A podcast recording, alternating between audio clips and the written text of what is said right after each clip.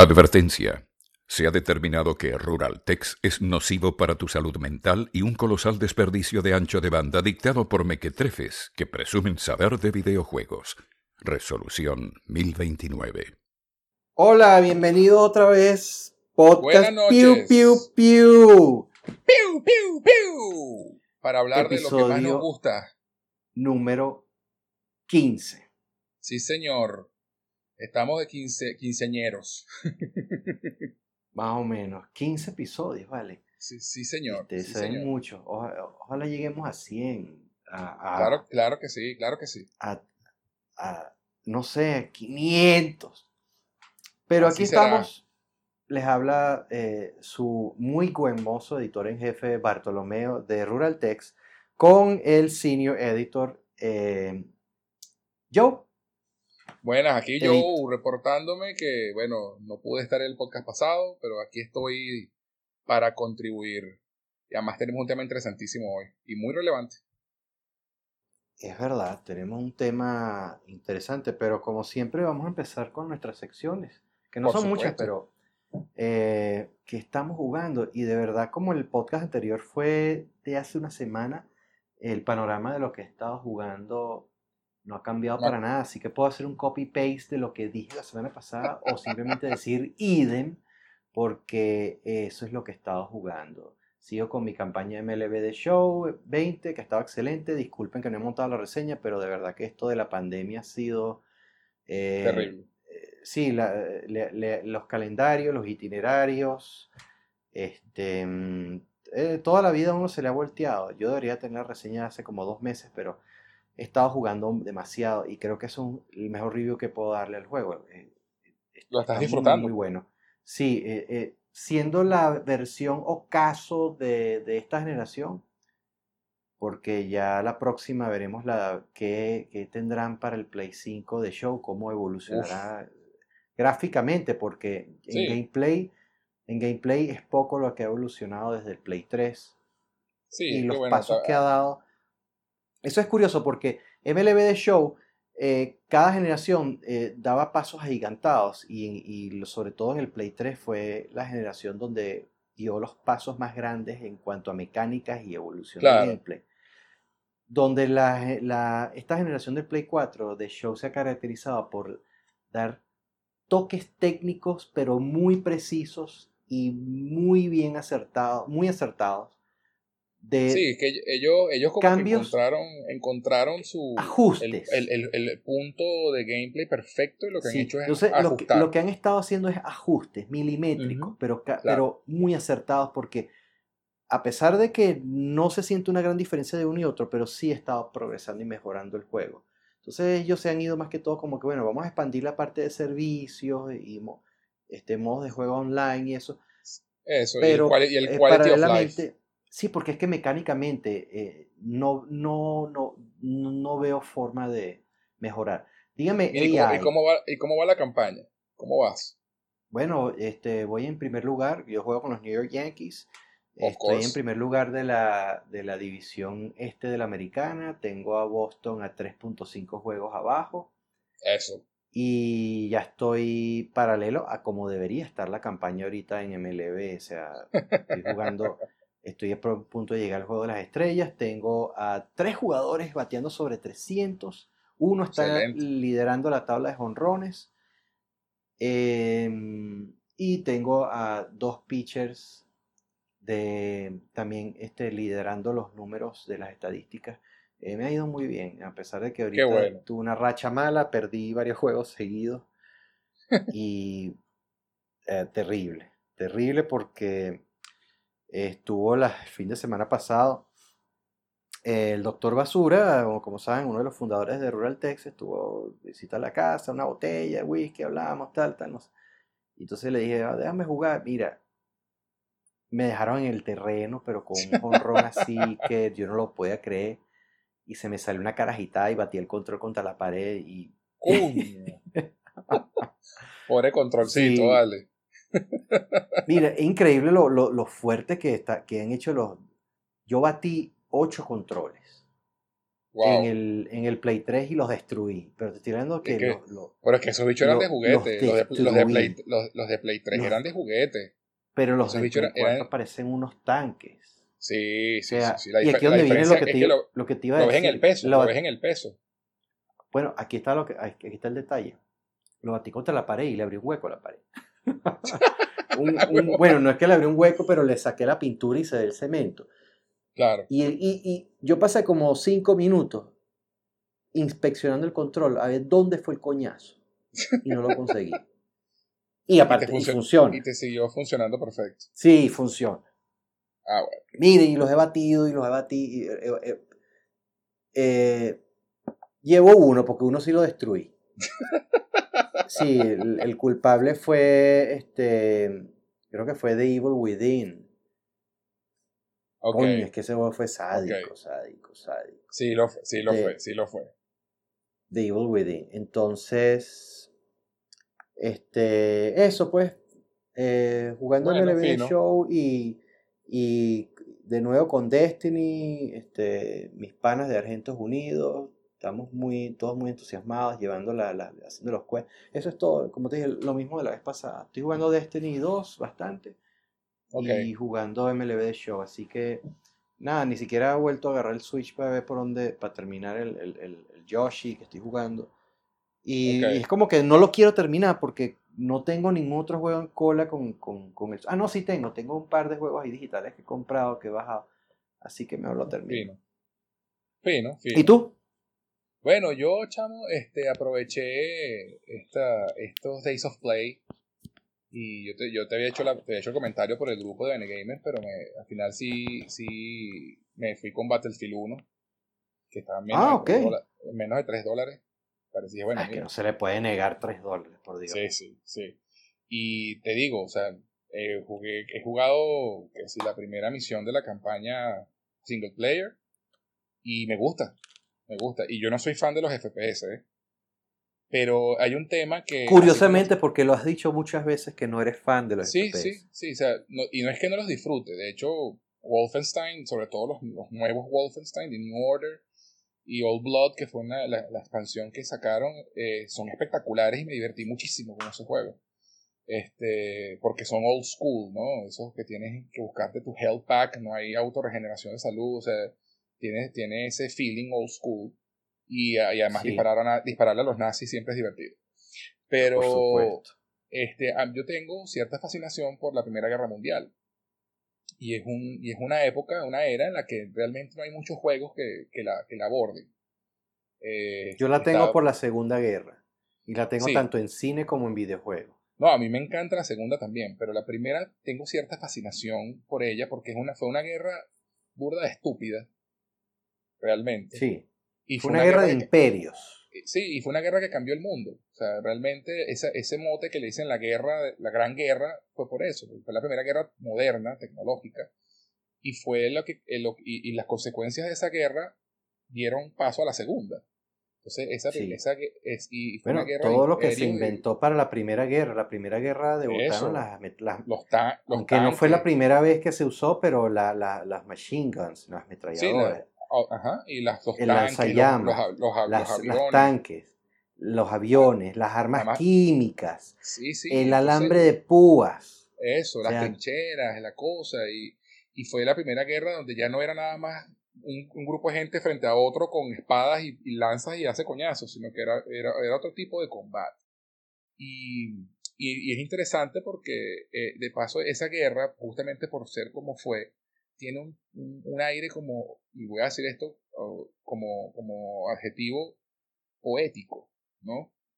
No es, no es una cosa como la segunda que es gritty y era Hitler, ella que acababa con ese mamagüevo y, y sino que la, la primera guerra No, tiene- porque esto fue una guerra intestinal de, sí, sí, de, de ¿cómo se llama? De imperios. Y, y fue una guerra de egos y de orgullos y, y de mala comunicación. O sea, realmente no fue que hay un tirano maldito que quiere conquistar el mundo y hay que pararlo, como pasó con Hitler. Sí, Eh, no, no, esto fue una cosa ya más de varios ejes, varios Entonces, imperios. El imperio es austrohúngaro, este, mm, el imperio británico, eh, este, mm, El recuérdame soviético. ahí, El Eh, sí, sí, sí, sí. Pero el soviético ya, claro, ya, ya no como imperio, porque ellos ya ellos estaban ya estaban, estaban en plena revolución re- cuando reventó el, revolución re- cuando reventó el bolchevique, peo. sí. Sí. Pero sí, entonces, lo- no, y es interesante porque eh, hay un juego indie que se llama Valiant Hearts que es muy, muy, Eso es lo que te iba a decir. bueno. ¿Lo jugaste? Sí, sí, yo lo tengo, lo jugué y es hermoso. Yo lo tengo juego- también. Es un juego, es un Bueno, juego yo- hermoso. De hecho, Eh, yo tengo en- la, la rese- yo hice la reseña, lo- eh, Sí, como a, eh. a la prueba me remito. Y es un juego sí, bastante educativo, ¿ok? Sí, Porque sí, yo no, pensé que sabía mucho de la Primera Guerra y ese juego me dio, me dio una bofetada y me dijo, sabes, yo, sabes, sabes Tan- nada. Exacto, you know nothing. Y, interes- entonces, y por eso justamente, ¿no? Y ese juego, el, el de Valiant Hearts, también tiene este aire poético, ¿no? Eh, eh, es, es interesante el feeling que da esa guerra, ¿no? Y entonces me sorprendí mucho cuando enciendo Battlefield 1 y me doy cuenta que tiene ese mismo feeling. De hecho, el, el opening del juego, no, no digamos que la primera misión, sino que el juego cuando, cuando tú lo arrancas por primera vez te mete como en un mini eh, tutorial, ¿no? Eh, y, y te va pasando como soldados en soldados y cada vez y, entonces- y te, y te advierten al principio, ¿no? Vas a entrar a tal cosa y no esperamos que sobrevivas. Y simplemente es como para que aprendas las mecánicas y cuando y te van matando y cada vez que te matan te ponen el nombre del soldado, el año en que nació, el año en que murió. Y después te pasan y te matan automáticamente por otro soldado en un efecto Así hicieron así. en Battlefield 5, igualito. Yo no jugué el, yo no lo jugué. Entonces, Eh, Es el que le vine después. Ah, ok. No, no llegué a jugarlo. Yo no, jugaba, yo no juego Battlefield desde el 3. este, y ¿Desde cuál? El 3. Yo me salté el 4 y, y El 3 fue el mejor. No, el Yo ese no lo 4 jugué. créeme que fue un retroceso.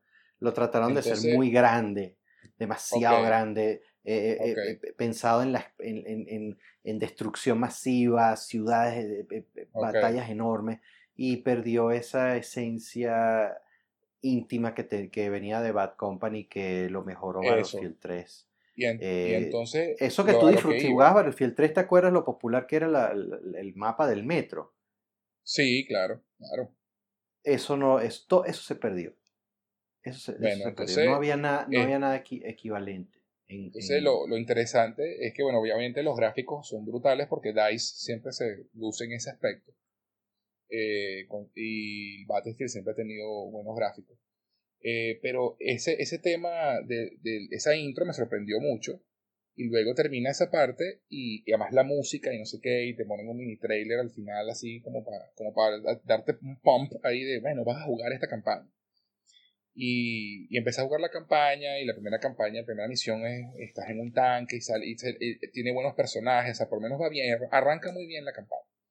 Y hay un momento, por ejemplo, que ellos tienen una, sabes que en esa época se comunicaban con palomas mensajeras sí y, y entonces dentro del tanque en el que vas tienen una. Y cuando los bichos están en un punto en que están como atrapados y necesitan pedir, pedir ayuda, sueltan la paloma mensajera y tú controlas la paloma Mm, hasta, hasta llegar al, a, la- a donde están los soldados para que lancen el ataque, anti- el, el ataque desde lejos. Entonces son toques que, son, que le dan un toque como poético al, al tema, ¿no? Por eso uso esa palabra. Además la, la música es increíblemente buena. ¿Sabes? No me estoy tripeando eso. Y, y el Y multijugador eh, bueno, me metí a jugar una partida y me patearon el culo terriblemente. Así que no, no, lo, he exa- no lo he explorado mucho. Quiero jugar la campaña primero. y así que Battlefield eh, para efectos de FPS online es un juego lento es un shooter lento porque es más táctico Sí, no sí es lo es. como por ejemplo Pero- que- pero- Destiny tienes que jugar a la velocidad de la luz porque Claro, y Destiny sí, sí. Y Destiny, para los efectos de lo que fueron Destiny Quake y, y, y Unreal, Destiny es cámara lenta. Exacto. Este, El que jugó bueno, Unreal Online, eh, online no, en, en- LAN Party, se- te sabe lo que es ir a tres Es tablas. verdad. es verdad. Eso es. No hay, y no hay, y, no lo, hay y, dos. lo, y lo otro que, que estoy jugando es, bueno, eh, de yo, Pablo, sí, de Pablo y yo tenemos la, las cuentas linkeadas, ¿no? De Play. Entonces, Sí, compro lo te- jugar y el, se- el Pablo hace tiempo había comprado la remasterización de The Last of Us, el primero. Y, y bueno, me provocó darle una vuelta a The Last of Us también. Entonces, Ah, bien. Tenía la- pensado hacer lo mismo porque eh, la copia de la copia de, de, de The Last of Us Part 2 nos llega ahorita esta semana que La viene. próxima semana, ¿no? Me, dij- me dijiste que la semana que viene te llegaba. Sí, esta Entonces, próxima bueno, semana. Este, mí le estoy Entonces quería darle una campaña. vuelta, pero de verdad que las ganas que tengo son muy pocas porque lo que se, está lo que se habla del juego de verdad es desalentador. Sí lo es. Muy, Pero bueno, nada. El primer, jue- el, primer juego siempre va a ser un masterpiece. Y, Por supuesto, y- sí. Y, y eso, siempre, eso no va a cambiar. Entonces, pues me provocó volverlo a jugar y esas son las dos cosas que estoy ahorita jugando. Pero sí es desalentador hasta... Porque yo quería volver a jugarlo con la... Con la así como, como, esa, como esa anticipación, ese hype, esa emoción que tienes que... Sí, sí, Coño, vamos a ver, vamos a ver Infinity War este fin de semana. A propósito que viene en Game Black semana que viene, ¿te acuerdas? Que Sí, uno hacía sí, sí. Vamos a ver, eh, vamos a ver este, la, este, este- este- ahorita viene el estreno de la última de, de The Lord of the Rings. Vamos a ver las anteriores una tras otra. Sí, sí. Mira, cuando salió John Wick 3, vamos a ver mi casa la primera y la segunda back to back, Bueno, yo hice tomando eso vodka. No yo hice eso eh, con Matrix, Re- Matrix Revolutions. Exacto, entonces e- e- esa O sea, nos reunimos un, que- un grupo panas en la casa, vimos las dos primeras y nos fuimos direct, después de las dos primeras nos fuimos a verla para el cine directamente el mismo día. Exacto, o sea, aunque no, aunque no tan inmediato así, uno siempre hacía eso, como que vamos a ver Sí, la sí, vamos a ver, vamos a hacer eso así, y uno sí, lo hace con los juegos también, y yo también pe- y pensaba hacerlo, o sea, lo he hecho como que déjame jugar este a propósito que ya viene este otro. Mira, Claro. ¿sabes lo que es volver a jugar la campaña de, de- de Red Dead Redemption? El primero, que es larga, lo hice anti- semanas antes de que saliera el segundo. Ah, Porque no quería, sabía. claro, ya, ya había una década de separación entre un juego y otro y quería Claro, claro. tener, tener la imagen fresca. Y lo hice. Y pensaba hacerlo ahorita, pero mira, de verdad que es desalentador. Sí lo, Lo que se escucha de The Last of Us Part 2, sí lo es. pero muy desalentador. De Pero verdad bueno. que Ya, ya hablaremos de ese tema a profundidad en un ratito. quizás el próximo podcast en una semana ya tendré la reseña lista. Ya está, eh, y, y sea un, un sin anim- sin entrar en spoilers porque no se los voy a arruinar a ustedes, pero podemos hacer un podcast y bueno, yo Para que, iría descargue, para que descargues ahí. Que descargue o quizás en el 1% de las probabilidades que me guste. No Ya sé, veremos. pero yo, yo nunca he sido eh, fiel fanboy de ninguna franquicia de juego, ni de Yo ningún tampoco. estudio. Si va a compla- si Creo que, bueno, lo, que lo, lo más cercano que estaba a eso ha sido Uncharted. Sí, sincero. Uncharted no, no me ha decepcionado con ninguno, ni con el del Vita. Todos han sido excelentes. Por Pero eso, por ejemplo, Assassin's Creed, este, uno, uno es bueno, otro es mediocre, uno es malo, otro es excelente y así. Sí. Y todas las reseñas, tú ves, tú lees la de Assassin's Creed 3 y vas a ver que digo que es un super culazo. Exacto. Anda, trata de jugar Unity y es un culazo. Pero juega Es Black verdad. Flag y es, una, un- es excelente. Juega Sí. eh, el 2, es excelente. Juega Sí. Revelation, es excelente. Juega Origins, es excelente. Juega Syndicate y es mediocre. Juega Brotherhood, es mediocre. Entonces, Sí, así, así es. así, unos tiran para allá, otros para acá. Así es. ¿Tú sabes cuál es bueno? que lástima que ta- eh, yo creo que sí salió un remaster, sí salió un remaster para, para Play 4, eh, pero yo pensé que ¿Cuál? hasta, hasta hace no mucho estaba confinado para el Vita, el, eh, Assassin's Creed 3 Liberation. El Ah, Liberation cierto. salió como un paralelo a, o un apéndice del Assassin's Creed 3, pero para el Vita, y, y es un full size standalone game, o sea, completo, largo Ok. pero muy Qué original. Muy, Qué muy fino. original. Y lo recomiendo muchísimo porque es, la historia va paralela a la, del, a la, a la de Assassin's Creed 4. 3. Sí, del no, 3. el 3, el 3. El Por 3 eso que es dos ese- se llaman ese- 3. El 3 El, es el, el- de el la. 3 eh, se si llama me- 3 Corrígeme si este se llama. Liberation. El 3 es el de la Revolución Americana, ¿no? Los, sí, pero el, el, el, el 3 ah, ah, ah, tiene como protagonista a una, a una mujer liberal negra en, el- en el Bayou, en, en la zona de, New Orleans, Ok. que este, hay, mujer, hay, hay, hay personas negras libres y hay todavía gente esclava. Ok. Ok. Lo interesante es que ella este, es libre, pero eh, está asimilada dentro de la nobleza. Es interesante ver el, trato que le dieron a lo complejo del personaje, porque ella, ella tiene tres modos de juego y, de los, y dependiendo de cómo está vestida, ella, las mecánicas cambian completo. Si está vestida como dama de, sociedad que es libre, no puedes usar ninguno de los poderes, ni, ni, ni, habilidades, ni escalar, ni montarte en los techos, ni nada. Claro. Lo único que puedes usar es la daga oculta. Tiene sentido. Y por supuesto puedes pasar, este, tienes privilegios para entrar a sitios y tal cosa. Y, entonces e, esa es la que tú usas para ser, el, para ser espía. Cuando estás vestida como, como, como, esclava, porque ella se hace pasar por esclava para, hacer, para que no la vean como, como, como dama de sociedad y eso. Exacto. Eh, eres, eres propensa a sufrir discriminación y ataques.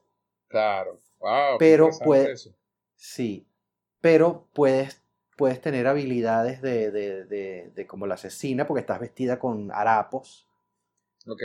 Y tienes otra, tiene, pero tienes muchas limitaciones, eh, pero eh, cada una tiene una ventaja, una desventaja, una función. Y por supuesto está la personalidad de ella ya con la indumentaria de, asesina, que tiene toda todos los poderes, las habilidades descubiertas. Entonces tú, eh, ella hace como una especie de, de, Superman que se mete en una cabina y se cambia de ropa.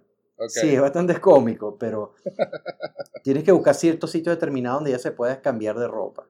Okay. Entonces, sí, es muy bueno, es ah, bastante bueno. Y, y el juego es, increíble que el juego cabe en un Vita y es un Assassin's Creed grande. Verga, qué es, sí, es bastante bueno. Eh, lástima que el Vita no, no pegó, pero el potencial estaba ahí, era más que obvio.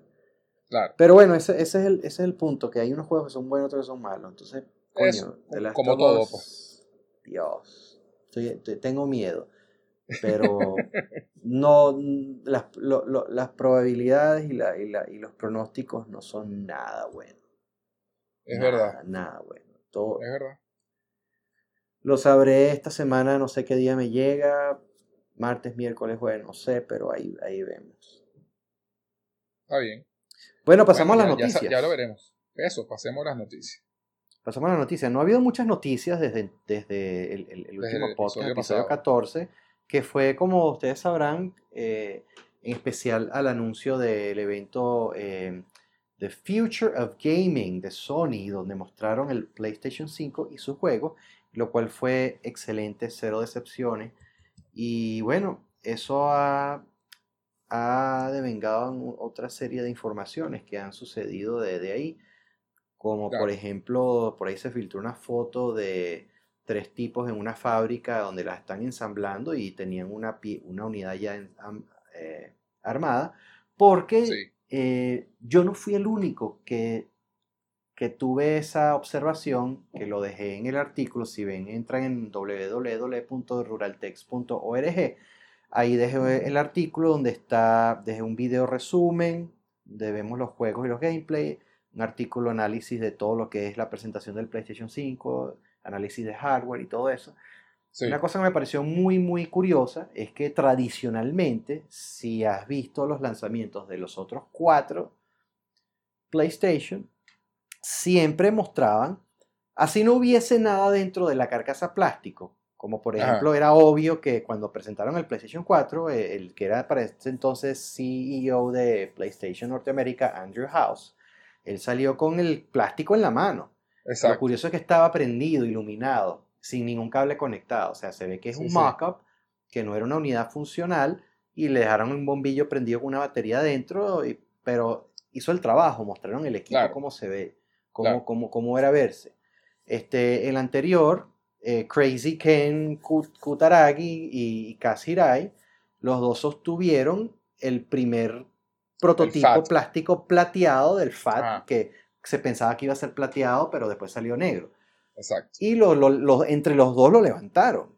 O sea, era como, como la presentación de, de los grupos de la FIFA y muestran el balón y lo levantan así, igualito. La copa, la copa, levantando la copa. Exacto. En el, con el PlayStation 2 fue este eh, Jackie Tretton, él también mostró el aparato y lo levantó y lo... Esta vez no, no fue así. Y así, y así, y así, y así fue en, sucesivamente.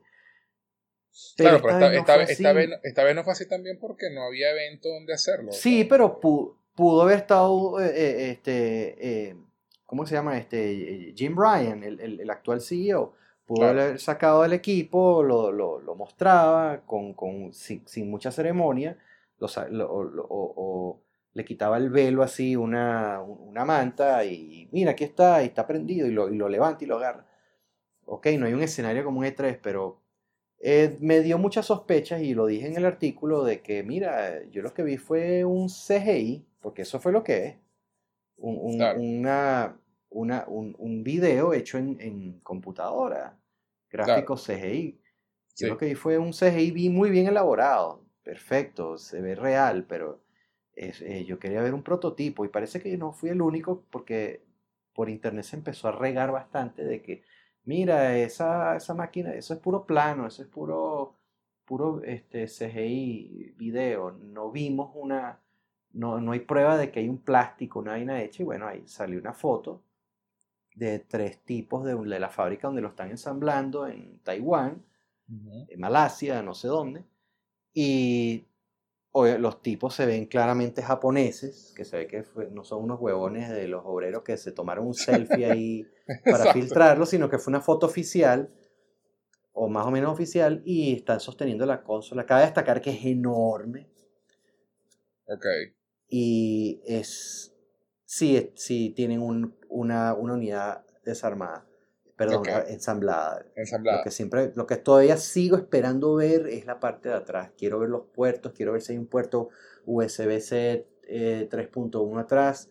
Quiero ver si Sony se le prendió la, el, eh, pensó hacia adelante y va a incluir esta vez dos puertos HDMI pensando en adelante en VR eh, sobre todo para no tener que usar ese cajetín externo como el actual VR y ese pocotón de cables y ese splitter de HDMI de una vez que la consola venga preparada y tenga dos HDMI, eso es muy importante.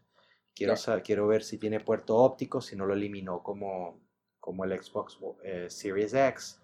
Quiero ver si este, hay puerto de Ethernet, debe tenerlo, no, eso no, no, no me cabe duda quiero ver este mm, eso pues espero que haya puerto HDMI atrás porque este, con excepción del del, del, PlayStation 4 Pro todos tienen ninguno tiene el puerto atrás y es muy conveniente que lo tenga. Así que queda eso pero mostraron esa foto mostraron esa foto y ya al menos se sabemos que eh, se calmó un poquito la, la jauría se calmó un poquito la vaina. Otras noticias así que adicionales que salieron de, la consola es que mm, parece que va a ser eh, costumizable, si podemos usar esa palabra. Ese, ese anglosajismo. Ese, angliquismo. Angliquismo, exacto. Sí. Sí, pero yo parece que va a ser personalizable. Que pues las, estos paneles blancos se pueden quitar y poner otras otros paneles diferentes y, y este tipo de cosas, ¿no? Bueno, donde posiblemente, y aquí estamos hablando nada porque nada de esto así, solo dijeron de que los paneles se remueven y se pueden cambiar por otros colores y otros diseños. Ahora vamos a hablar huevonadas. Puede significar que, porque tú sabes que siempre han sacado una consola edición especial, que si una Star Wars como Darth Vader, una Spider-Man, una de, eh, sí, han sacado una de, de, de Sacaron una de, de... Destiny hubo una también, ¿no? Sí, sí, hubo una de Destiny. Hubo una de Death Stranding. De, Uncharted 4 también hubo una de Uncharted 4. Sí, entonces la gente dice, oye, muy bonito el diseño, pero tengo que comprar otro aparato. Claro. Entonces suponte que en lugar de eso vendan los paneles. Está disponible los paneles. Eso, me parece una excelente decisión de mercado. Excelente. Entonces en vez de decir, coño, pana, tienes que comprar otra consola, para lo que cueste, pues 400, 500 dólares. Y ese es otro tema que también tenemos que tocar. Mira, vale, están disponibles los paneles y los ponen en una cajita, todo bien mercadeado, de, de, de God of War, de, de Horizon. Y lo que vas a pagar son 39.95. ¿Ves? Estás comprando dos pedazos de plástico.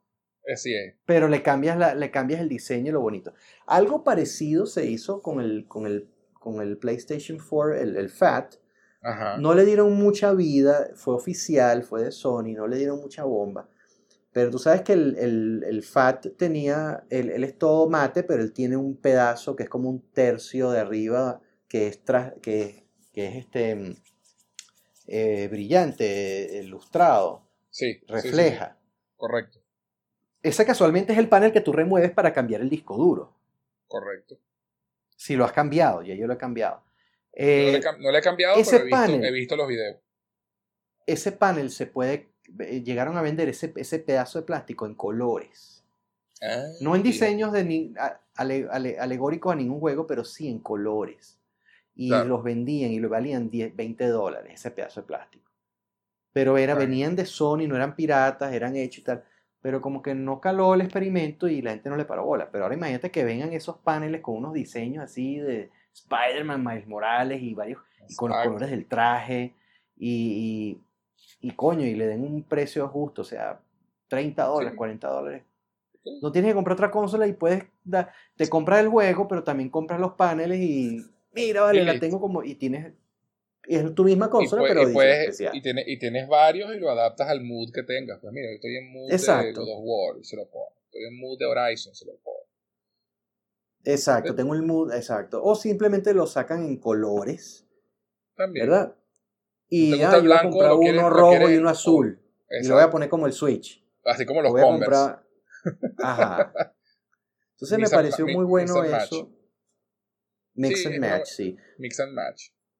Me pareció muy, bueno eso y, que, y, que, le dieron ese, y que, es oficial, pues lo reconocieron. Exacto. Otro detalle que, pues. Otro detalle es que la consola va a ser la primera que va a necesitar base tanto para horizontal como vertical. En el pasado, el 2, el 3 y el 4, el 2, sí, el 2, el 3 y el 4 siempre se podían colocar horizontal sin ningún problema porque eran planos en la parte de abajo y la vertical siempre era un accesorio aparte, por lo, lo, cual quiere decir que esta va a tener que traer una de las dos o las dos en la caja porque debido a su forma extraña oblicua no se puede sostener ni siquiera horizontal sin una base. Y una de las fotos promocionales se ve la, de, de, de reojito un bordecito de la base. Ok. Interesante, interesante. Ese es otro, otro detalle.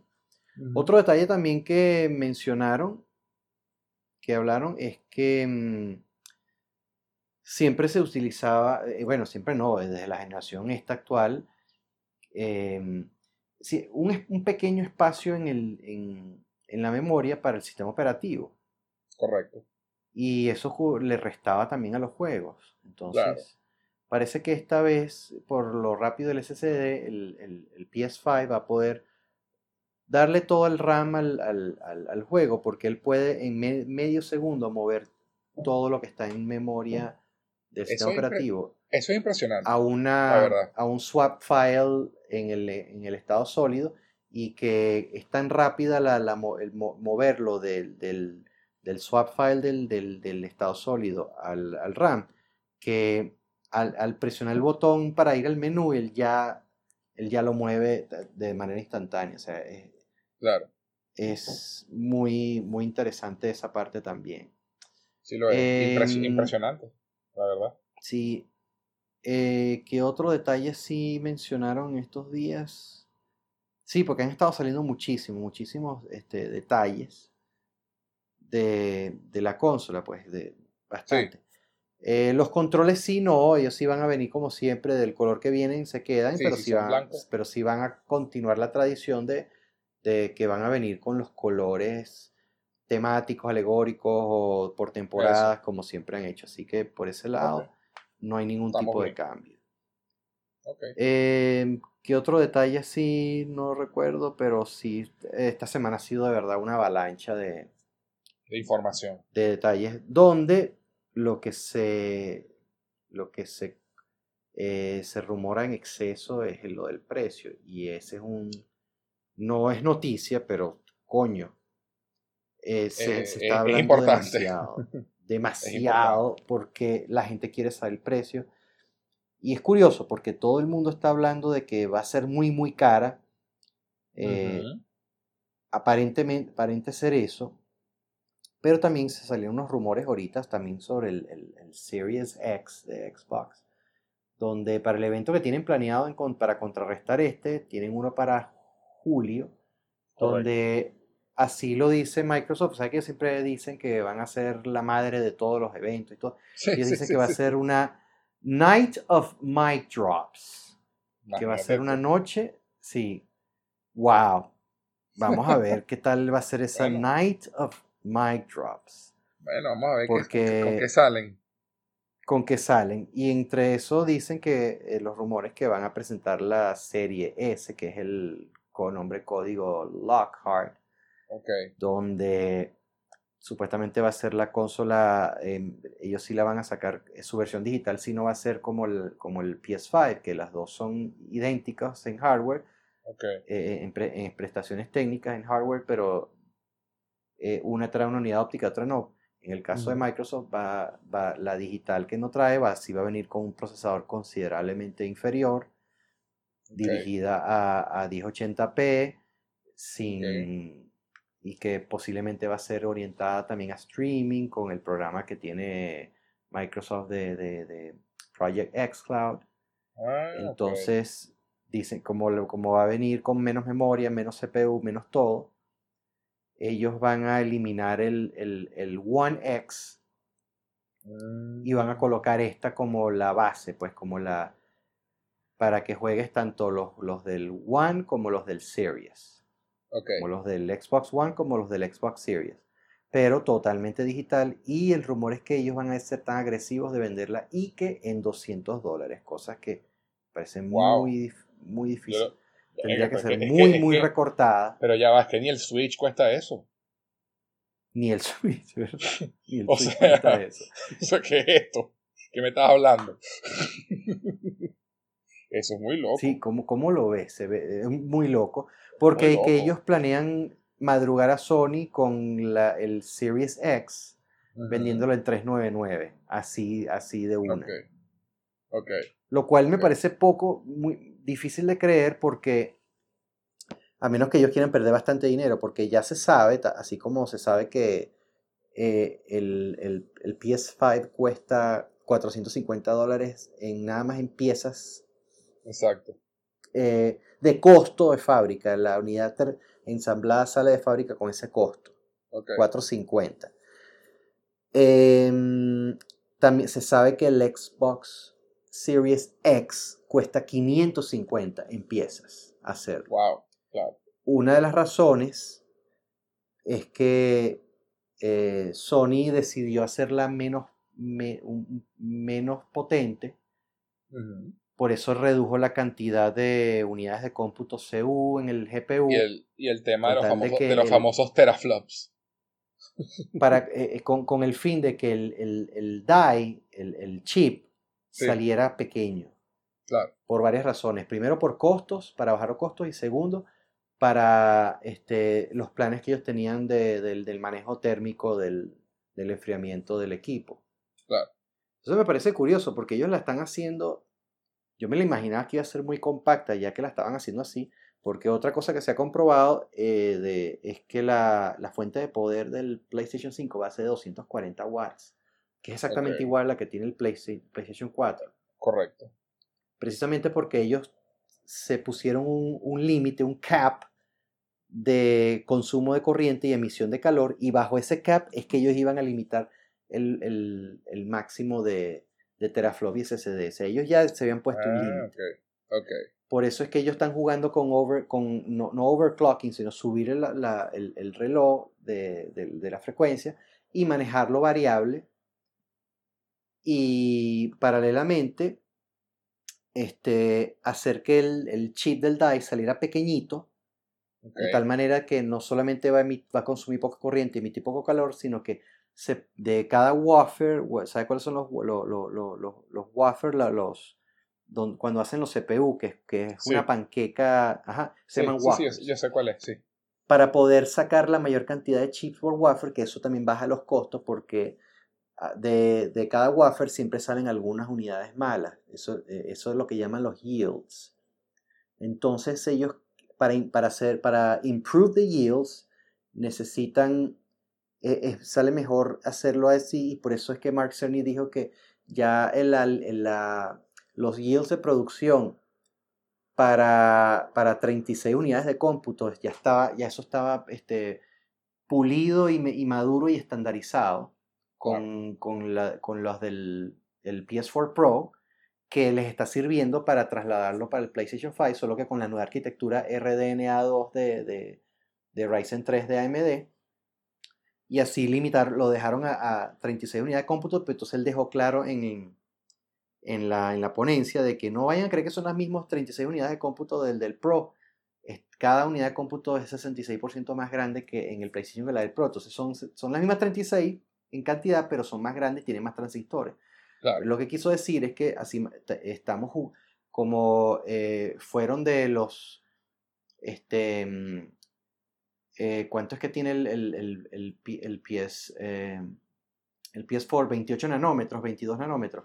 Creo que es acuérdate que este va a ser de 7 nanómetros. Entonces dice, bueno, son las mismas, son, son lo, las unidades de cómputo son del mismo tamaño, pero la, la, densidad es mayor y hay más transitores porque son 7 nanómetros. Entonces dice que mantenemos la unidad de, producción de estos dies eh, optimizada de tal manera de que nos van a salir la menor cantidad de defectos como porcentaje muy muy mínimo donde la mayoría de los wafers van a, todas las unidades van a salir bien y vamos a sacar más chips por cada wafer. Y eso es lo que les permitió a ellos tener un, un control de costo inicial bastante bajo. Y eso como, como, como contraparte eh, no les permitió subir de teraflops más de 10.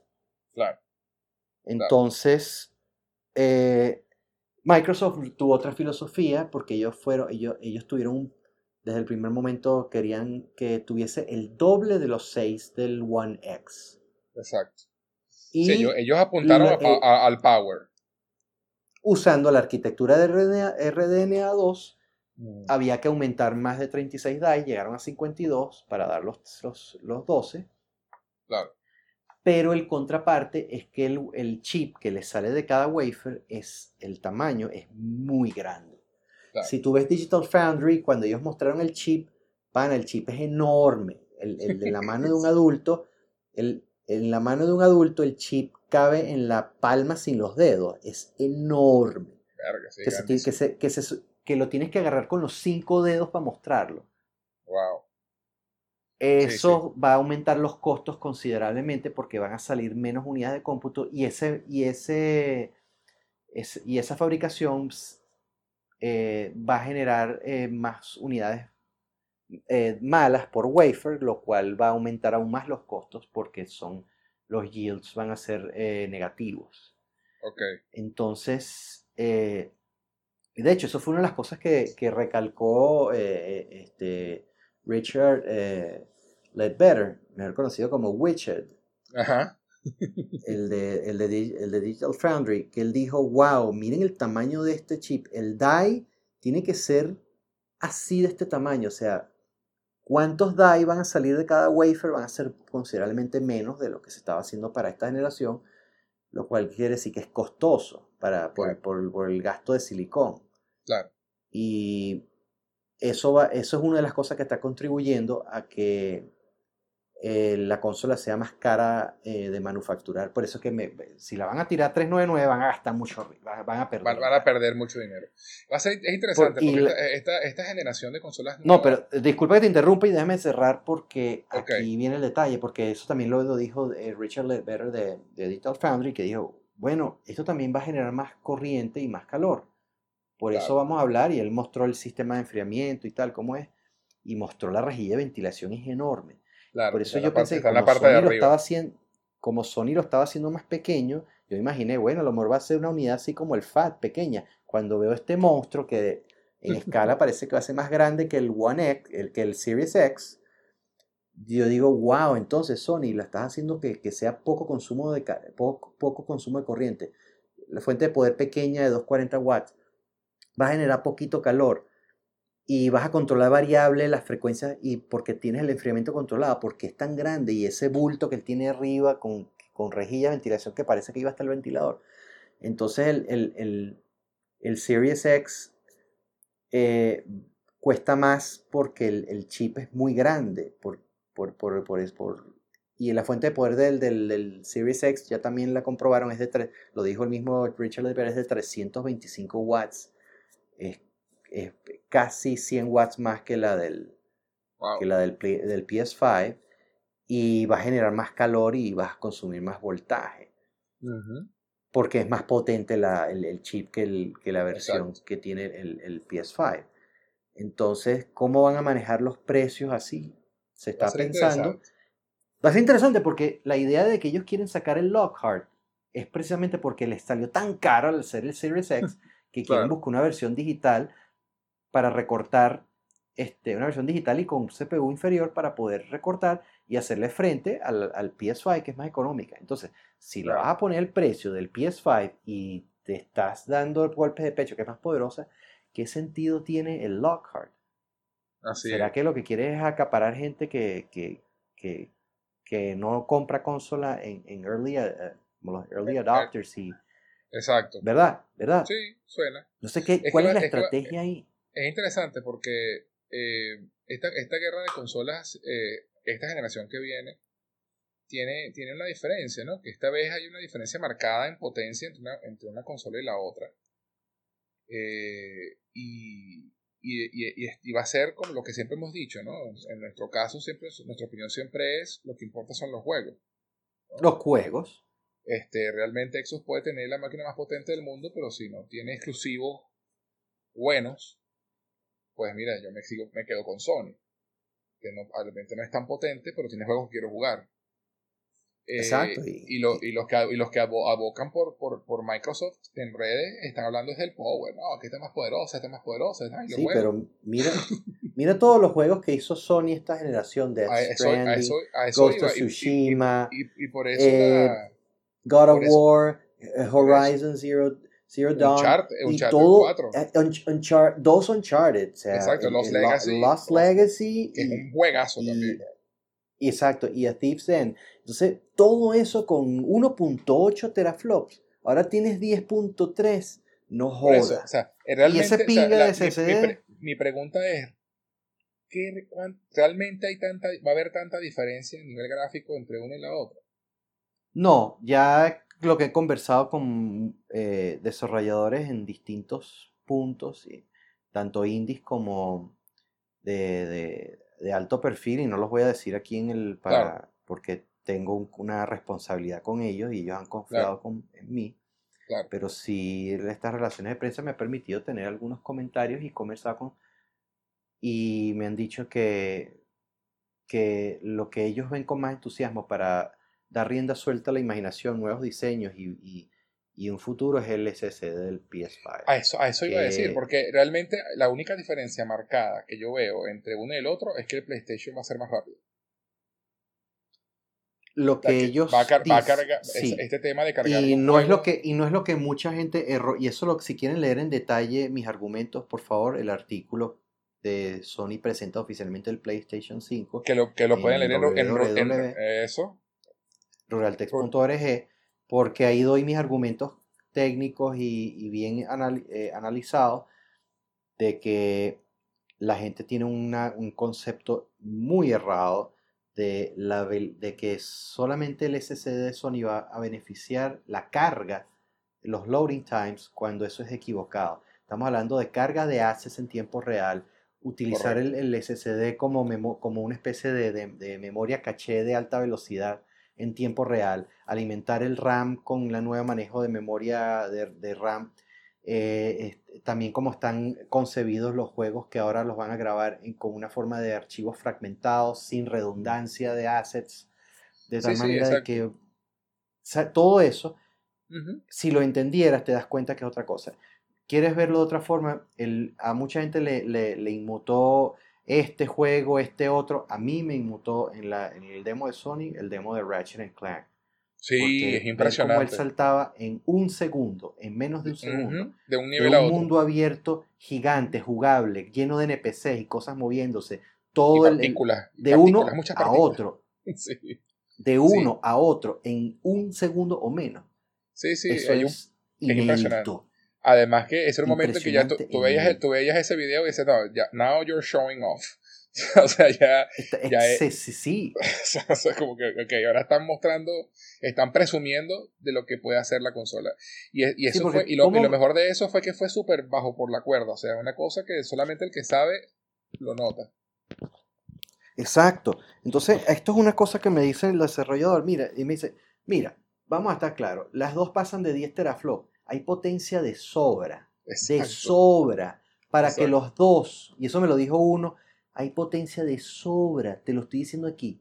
Tú no estás viendo que con la generación anterior, con poquitos teraflops, ya estaban con checkerboarding, rajuñando los 4K en 30 frames, en, 30 frames y no podían llegar a 60. Pero estaban rajuñando ya con, con, eh, de 2 a 4 teraflops. porque eso es lo que se manejaba. Ahora imagínate que están duplicando y triplicando eso. Exacto. Me dice que, eh, y, no y, no tanto es, no esto, sino que los teraflops de esta arquitectura no son los mismos de la, de la otra. Por eso es que es una unidad para medir incorrecta e imprecisa. Entonces él dice, las dos tienen la capacidad con, lo que, con esos 10, 12 de correr 4K nativo a 60 frames sin excusas. Con los motores nuevos, con los motores nuevos. O sea, o sea no, no, demasiado. Él dice, lo que va a hacer que bajen ellos los frames es el ray tracing, que sigue mm. siendo costoso, muy costoso a nivel técnico, que va a exigir y jalar mucho. Entonces, ya Digital Foundry analizó todos los, juegos exclusivos de, de, la presentación de Sony y dijo, wow, sí, comprobó que hay ray tracing y 4K nativo en, en este, en, Horizon, en Spider-Man, en Ratchet, en Gran Turismo y en Demon Souls. Lo, lo digo. Donde el único que, los, el único que eh, se ve en 60 frames, que lo comprobaron también, es el Gran Turismo. Y Gran Turismo es el único que está corriendo con ray tracing, 4K y 60. Wow. Lo cual les parece a ellos impresionante. Sí, realmente. Exacto. Entonces, eh, que hay unos que, bueno, necesitan tener más análisis, pero vieron que Demon Souls usa ray tracing, pero para sombras, no para reflejos, porque casi todo es piedra, no hay, no hay unidades, no hay, no hay superficies que... Porque acuérdate que ray tracing se puede utilizar en tres grandes áreas. Una, para reflejos, reflejos en, en, en, superficies poligonales. Exacto, y actúa como una fuente de luz secundaria para emitir otra luz y crear efectos de, de specular eh, lighting y global illumination. Exacto. El otro uso es para crear, este, mm, es ese mismo, es global illumination con, con occlusion effects, que hay tan, la luz y las sombras te rebotan entre tantas, la, la luz eh, y que crean sub, subsombras, sub luces em, de, segundo orden que, tiene, que agarra el color de esa superficie y se la transmite al otro y así. Y de último es ray tracing, pero solo para shaders, sombras. Ok, ok. Entonces, no necesariamente, y todas se pueden utilizar, y de hecho puedes bajarle la resolución para, y de hecho lo comprobaron. Ellos vieron que los carros tenían, todo estaba renderizado a 4K, pero que lo que estaba reflejado en la superficie de los carros estaba en 1080p. Mm, o sea que no, no hacía falta, pero tenía checkerboarding para dar la impresión de 4K. Porque no hace falta que el reflejo tenga tanto detalle, porque también hay que aplicar otra serie de cosas como este, mm, opacidad, em, porque no todas las superficies reflejan como un espejo. Hay unas que reflejan, pero reflejan con cierta opacidad por, porque por tal, tal cosa. Entonces él vio con, mucha, con mucho cuidado de que no hay eh, ningún tipo de ray tracing de reflejos ni, ni, ni, nada de eso en, en Demon Souls porque es pura piedra caverna y, cosas mate. Piedra caverna, exacto, sí, muy oscuro. Pero hay un uso muy eh, pero hay un uso extraordinariamente fuerte de, de, de, ray tracing a nivel de sombras, de shaders. Y todo está 4K nativo. Entonces, está demostrado que, que, se puede. Entonces él dice que, mira, no hace falta, hay tanta fuerza que todo va a depender de cómo... De, cómo la utilicen el desarrollador. cómo la utilicen, pero que las consolas están más capacitadas. Entonces digo, esa diferencia de 2 teraflops, de, de, no, de hecho no es 2 teraflops, es 1.8. Exacto. Esa diferencia de 1.8 entre una y otra es nada. Es el 17%. Sí. Y si entre el, Play, entre el Play 4 y el Xbox One recién salido había un 50% y no se notaba sino que uno era 1080p y otro 720p y la gente no notaba la gran vaina, sino los, los Digital Foundry. Entonces, Exacto. mira, mira, si con 50%, si con 50%, 50%. no había diferencia, Exacto, con 17 solo en resolución no la va a ver con esta, y menos con esta, con esta potencia. Es fascinante. No la hay, fascinante. no, es fácil, es fascinante. Entonces, y, y, y fíjate que Microsoft redujo la diferencia al subirle un poquito eh, de, de overclocking al CPU del, del One, al habilitar un core que tenían apagado, que hizo que ya los juegos de 720p subieran a 900p. Ok. Y otras, ah, y tuvieron una, un- una mejora radical en, los, en las últimas versiones del, del Direct 12, que es el API gráfico que usa eh, Microsoft en su, por excelencia. Exacto. Entonces, ellos hicieron mejoras en software, mejoras en firmware, habilitaron un core, eh, le, le dieron un, po- un 10% más de incremento de velocidad al, al, al CPU, que estaba en 1.775 GHz, y lo subieron a 1.85. ok. Entonces, y bueno, los juegos ya empezaron a tener paridad, ya, eh, ya no era 1080p contra 720, sino 1080p contra 900, y, y otros juegos más bien era si era 1080p contra 1080p. Claro. Entonces, y eso con 50% de, de ventaja Exacto. que tenía Exacto. el PS4 sobre ese, sí. Y con el paso Entonces- del tiempo eso se va a ir reduciendo. 50% porque ya que estamos hablando de CU, de unidades de cómputo que son los shaders que traen que trae el GPU, el PS, este, el, el- el Series X tiene 52, realmente tiene, tiene 56, pero hay 4 que están apagados. Ok. Y el, el PS5 tiene 44 que están apagados y tiene 36. Mm, El, el, el PS4 tiene 18 y el One tiene 12. 50%. ok. 50% de diferencia. Y el Pro lo que hicieron fue agregar un segundo GPU igual, tiene 36, 18 más por 2, 36. Bueno. Entonces, sí, es, es- es bien, es bien este, interesante y complicado, pero sí, sí. Y, pero eso, pero- esa, esa, es- esa va a ser la guerra de consolas de la próxima generación. sí, el SSD es lo que dicen, en- y no, no, no es porque me lo han dicho a mí, se lee que va- eh, varios desarrolladores lo han confesado. Y de, y de hecho, desarrolladores de la talla de, de, de John Carmack, de Tim Sweeney, de, de Epic Games. Entonces, Exacto. esa ahí no hay, no hay gran diferencia, no hay en, en cuanto a teraflops. Sí, ya pero lo, que, lo que sí- queda por develar ya entonces es el precio, que se va a hacer precio. la diferencia. Pero al, sí hay al una arranque, ventaja. al, ar- al arranque va a ser la diferencia, el precio. Pero escúchame, si hay una ventaja de unidades de cómputo en el, En el Xbox. En, en el Xbox Series X, pero la gente también erróneamente lo relaciona como que no, los juegos van a correr con más resolución y gameplay. No, más, perdón, más resolución y frame rate. No. Lo que hacía, lo que, lo que le daba el cuello de botella al frame rate en la actual gener- en generación es que los dos, las dos estaban basadas en el procesador Jaguar y eran procesadores muy, procesadores muy, muy, muy débiles. Y ese era el cuello de botella. Ellos realmente tenían GPUs decentes. Estaban basados en Polaris. Mm, Y, y en Polaris se hicieron muy buenas tarjetas, como la, la 560, 570, cin- eh, este, 580. Ya después de ahí se basaron en la otra arquitectura que es Vega, que, que son la Radeon 7, la, este, pero en, en sí eh, el, el cuello, el, el cuello botella fue el, el CPU y en el caso particular de la Xbox One fue que ellos usaron memoria DDR3, que es un tercio de la velocidad de la, de la GDR5 del, del PlayStation 4. Claro. Pero la, el cuello botella era el CPU. Y aun cuando hicieron versiones pro de cada una, el CPU seguía siendo el mismo, solo que con, solo que con overclocking. Y eso ayuda muy poco. Ok. Aumentas el voltaje, aumentas el calor y tal, pero se- seguía, eh, no aumentas en gran medida, en, en la misma medida exponencial, no aumentas el, el rendimiento del frame rate. Pero Claro. entonces, ¿qué es lo que creaba el frame rate? Es que exacto, que el CPU no podía alimentar con mucha fue con, con, con, todo lo que el GPU necesitaba, el CPU no podía alimentarlo. Claro. Eh, la, la, data que necesitaba y encima de que el CPU se tenía que encargar de otra serie de cosas como el I.O., mover data del disco y eso, y eso también baja el frame rate.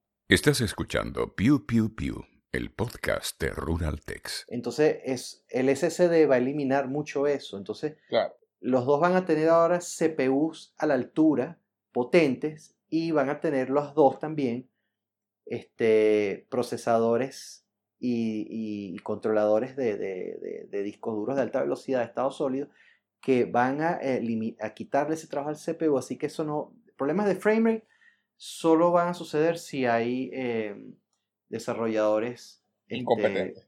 Este, incompetentes, es correcto. Es, y problemas de. Sí, pero no hay razón para que tengan problemas de frame rate. La ventaja que va a tener el Series X sobre el, el PS5 con esas unidades de cómputo adicionales, esos 17% más de, de, de, de, GPU, es que van a tener más unidades de cómputo para, para más efectos de, ray tracing y shaders que el PS5.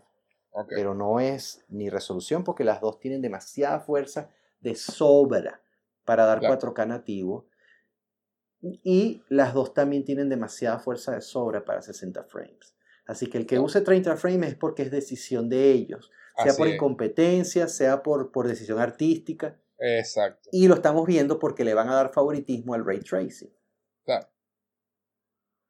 Al, final de al final de cuentas, al, al, al neófito, pues, no nota la diferencia. Sí, no la, no, no la va a notar. Por lo, tal- por lo tanto, se va a ver en los juegos eh, first party exclusivos de cada uno, de cada uno. Porque A. nivel de a nivel de terceros, las dos consolas van a estar tan tan tan parejas que van a ser indistinguibles. Y, y ninguna y ningún desarrollador va a, a darle ventaja a una sobre la otra por una pequeña. Van a van a jugar plano porque las dos están muy parejas Exacto. y tan parejas con, con el Master Race y todo, el PC. Sí, Porque sí, están sí. debutando con tecnología de punta que Actual. recién acaba de salir, la, la última de, de AMD. La actual, es correcto. Entonces, bueno, Va a ser interesante. Falta que nos digan El el precio. precio, coño, para poder empezar a meter moneditas en el cochinito. ¿cuál es tu, cuál es tu tope? Si, Mira. si tienes pensado comprarla día Day 1, one. ¿cuál es tu tope? Sí. Mira, mi tope, mi tope y, y, y exprimiendo la arruga, 500 dólares. Sí, yo estoy más o menos por ahí. O sea que si te dicen 499, te lanzas al agua. Eh, sí, o, o por lo menos lo consideraría eh, bastante seriamente. Ok. De todas maneras, yo- 599, no, no. ni de vaina, ni de vaina. ni de vaina.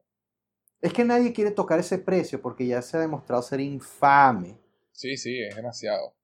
Y, y bueno, igual, igual con, la, eh, eh, con las consolas nuevas también es, eh, he aprendido que es bueno esperar un- unos mesecitos a ver cómo se mueve la cosa y, y tal. Y, Pero mira, va a ser una, va a ser una, una transición interesante porque ya, tú sabes que hay una controversia porque Sony también dijo que se, se le estuvo, se, se estuvo haciendo muchas conjeturas y preguntas a- a- en, en los medios y Ajá. eso hizo eco en los periodistas y ese va a ser el tema que vamos a tocar.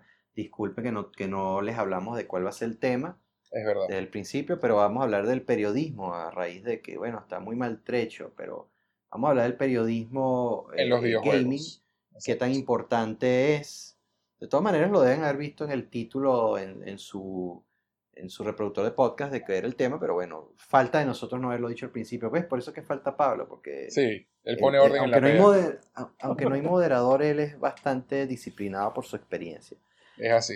Em, en este caso, este, mm, el periodismo hizo eco de esas conjeturas de que, bueno, Microsoft tiene un programa que se llama, ¿cómo es que se llama el programa que tiene Microsoft con respecto al, al- a, migrar los juegos de esta generación a la próxima? No, no es el backwards compatibility, es el, es, es- uno donde ellos te van a, a- reconocer el juego que compres ahorita para pasártelo al, al Series X.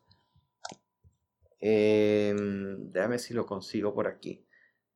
Este, mm, eh, Sony dijo que no, nosotros no tenemos ningún plan de eso, esperen a que con- conversemos más adelante sobre todos esos detalles, sobre el backwards compatibility y todo eso. Claro.